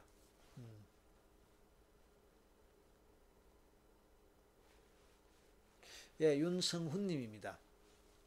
자, 이제 5분 정도 내로 마칠 거예요. 5분 정도 내로. 아, 지금 11시, 이거 이제 우리가 방송 시작한 지가 이제, 와, 벌써 3시간 됐구나. 오늘 8시부터 했지 않습니까? 그죠? 오늘 8시부터 임시 토요 방송을 시작했는데, 딱 3시간 지났습니다. 이제 마무리 해야 되고요. 저도 이제 내일 준비해야 되니까, 5분 내로 마치겠습니다. 예, 그렇게 하시고, 혹시 마지막 나누실 얘기 있으시면 예, 지금 어, 빨리 글 올리시면 좋겠습니다. 예. 그래서 오늘은 또 체면은 그냥 뭐 안 하고 아까 우리 쉐인 문님 한번좀 조금 뭐 거의 근 한 시간 가까이 상담 말씀드린 걸로 오늘 사이버 내담자 어, 뭐 역할을 하셨습니다. 윤성은님 한번더 감사드리고요. 용기 내십시오. 길은 있습니다. 예, 길 있고 어, 예, 길 있습니다. 예, 저는 뭐 예, 아무튼 그리고 이제 한 번 더 또 말씀드리겠습니다. 이제 오늘은 임시 토요 방송이고 내일 밤 9시에 정규 방송에서 우리 다시 만날 수 있습니다. 아니, 아니, 미안합니다. 내일이 아니고 월요일 밤 9시요. 월요일 밤 9시 정규 방송에서 어, 우리는 다시 만날 수 있고, 예. 어, 우리가 어, 설기문 라이브를 여러분이 애청하시고 또 설기문이 예, 또는 설기문 마음연구소가 올리는 여러 가지 동영상 유익하게 여러분 시청하시고 도움 되신다면 네 어, 구독하기 예, 구독하기 아직 안 하셨다고요? 에 하셔야죠.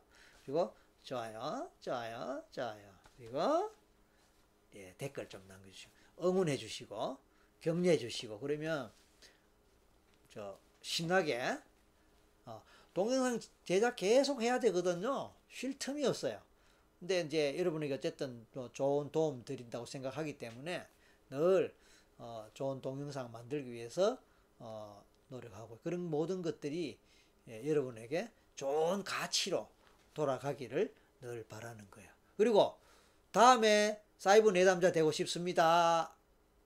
라고 생각하고 또 뭐 그런 의향이 있으신 분은 네, 아, 이 방송이 끝난 후, 후에 업로드 되거든요. 그럴 때 댓글로 어, 여러분의 사연 남겨주시거나 아니면 우리 여기 있네요. 라이브 토론방, 오픈 채팅방, 카카오톡 거기에 들어오셔서 어, 사연 남겨주시고 반드시 연락처, 전화번호 또는 아, 메일 주소 어, 꼭 남겨주시면 예, 소통을 하고 어, 그 다음 방송에서 어, 주인공으로 선택될 수 있는 그런 검토 작업을 하겠습니다. 그러면 좀 진행이 빨라질 것 같아서 그렇게 합니다. 어, 몇 가지 말씀을 드렸습니다. 자, 윤성훈님 좋은 말씀 감사합니다. 정한이 오늘 상담 감사했습니다. 최고단이 오늘 좋은 말씀 감사합니다. 고생 많으셨습니다. 예, 어디 세웠으니 안녕하세요. 어, 이분이 보자 오늘 처음 들어오셨나요? 어, 이제 끝날 쯤에 들어오셨네요. 쉐인 문이 감사합니다. 많은 도움 되었습니다. 고생 많으서 감사합니다. 아지맨이, 어, 아지맨님 안녕하세요. 감사합니다. 최정인이, 어이구, 예, 잘 지내시기 바라고요 김재기님, 감사합니다. 자, 그래서, 어, 많은 분들이 함께 하시는 흔적들이 보입니다. 지금 보니까 여러분들이 함께 하시고, 어, 저에게 힘을 북돋주시고, 감사합니다. 아까 저한테 만 원을 쏘신 분이 누구셨더라? 한번 remind 해야겠죠. 만 원을 쏘, 쏘, 쏘셨던 분이 누구였더라? 아, 최고다님. 음. 한 번 더 다시 감사드립니다. 예, 최고다님 다시 한번 감사드리고, 만 원 쏘시고. 전에 한번 어느 분이 가만 있어 봐. 그분이 김혜경님이 요즘 김혜경님이 안 보이시더라. 에? 예? 혹시 아세요? 아까 사이다님 뭐 자다가 일어났다가 방송 듣다가 그냥 어, 잠이 왔다. 사이다님 요새 김혜경님이 안 보시는데 또 뭐 그냥 각자 개인 사정이 있을 테니까 아무튼 음, 오늘 이제 예, 최고단이 감사하고 자 이제 여러분과 함께하는 토요일 밤 깊어가는 가을밤과 함께 여러분과 즐겁고 의미 있는 시간 잘 보낸 것 같습니다. 그래서 예. 뭐 여러분들이 함께 해주신 것 감사합니다. 가만있어봐. 마지막에 마지막 인사 말씀 여러분들이 올리셨는데요. 어, 오디세우스는 이제야 방송을 확인해서 들어왔습니다. 예, 예, 좋습니다. 지금이라도 오셨고 제 모습 확인하셨으니까 이제 이 방송 맞습니다. 그래서 잠시 후에 이게 끝나면 업로드 되니까 그거 처음부터 다시 보셔도 되고요. 예, 요즘 아마님 감사합니다. YJ 채니 나도 채민과 체면 겪고 싶어요. 체면 겪고 싶어요. 예. 김유정님 감사합니다. 예, 감사합니다. 그 다음에 최고다님 접니다. 예, 최고다 맞아요. 보답은 너무 좀 아닙니다. 만 원이면 이 이런 라이브에 만 원이면 엄청 큰 겁니다. 감사합니다.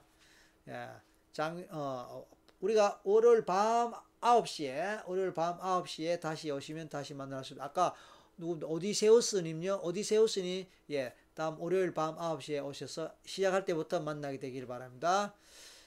자, 이제 마지막 진짜 작별 인사드리고 오늘 어, 토요일 밤 잘 주무시고 내일 일요일 휴일 잘 보내시기 바랍니다. 저는 우리 다음 월요일 밤 9시에 다시 반갑게 다시 만나겠습니다. 감사합니다. 안녕히 주무십시오.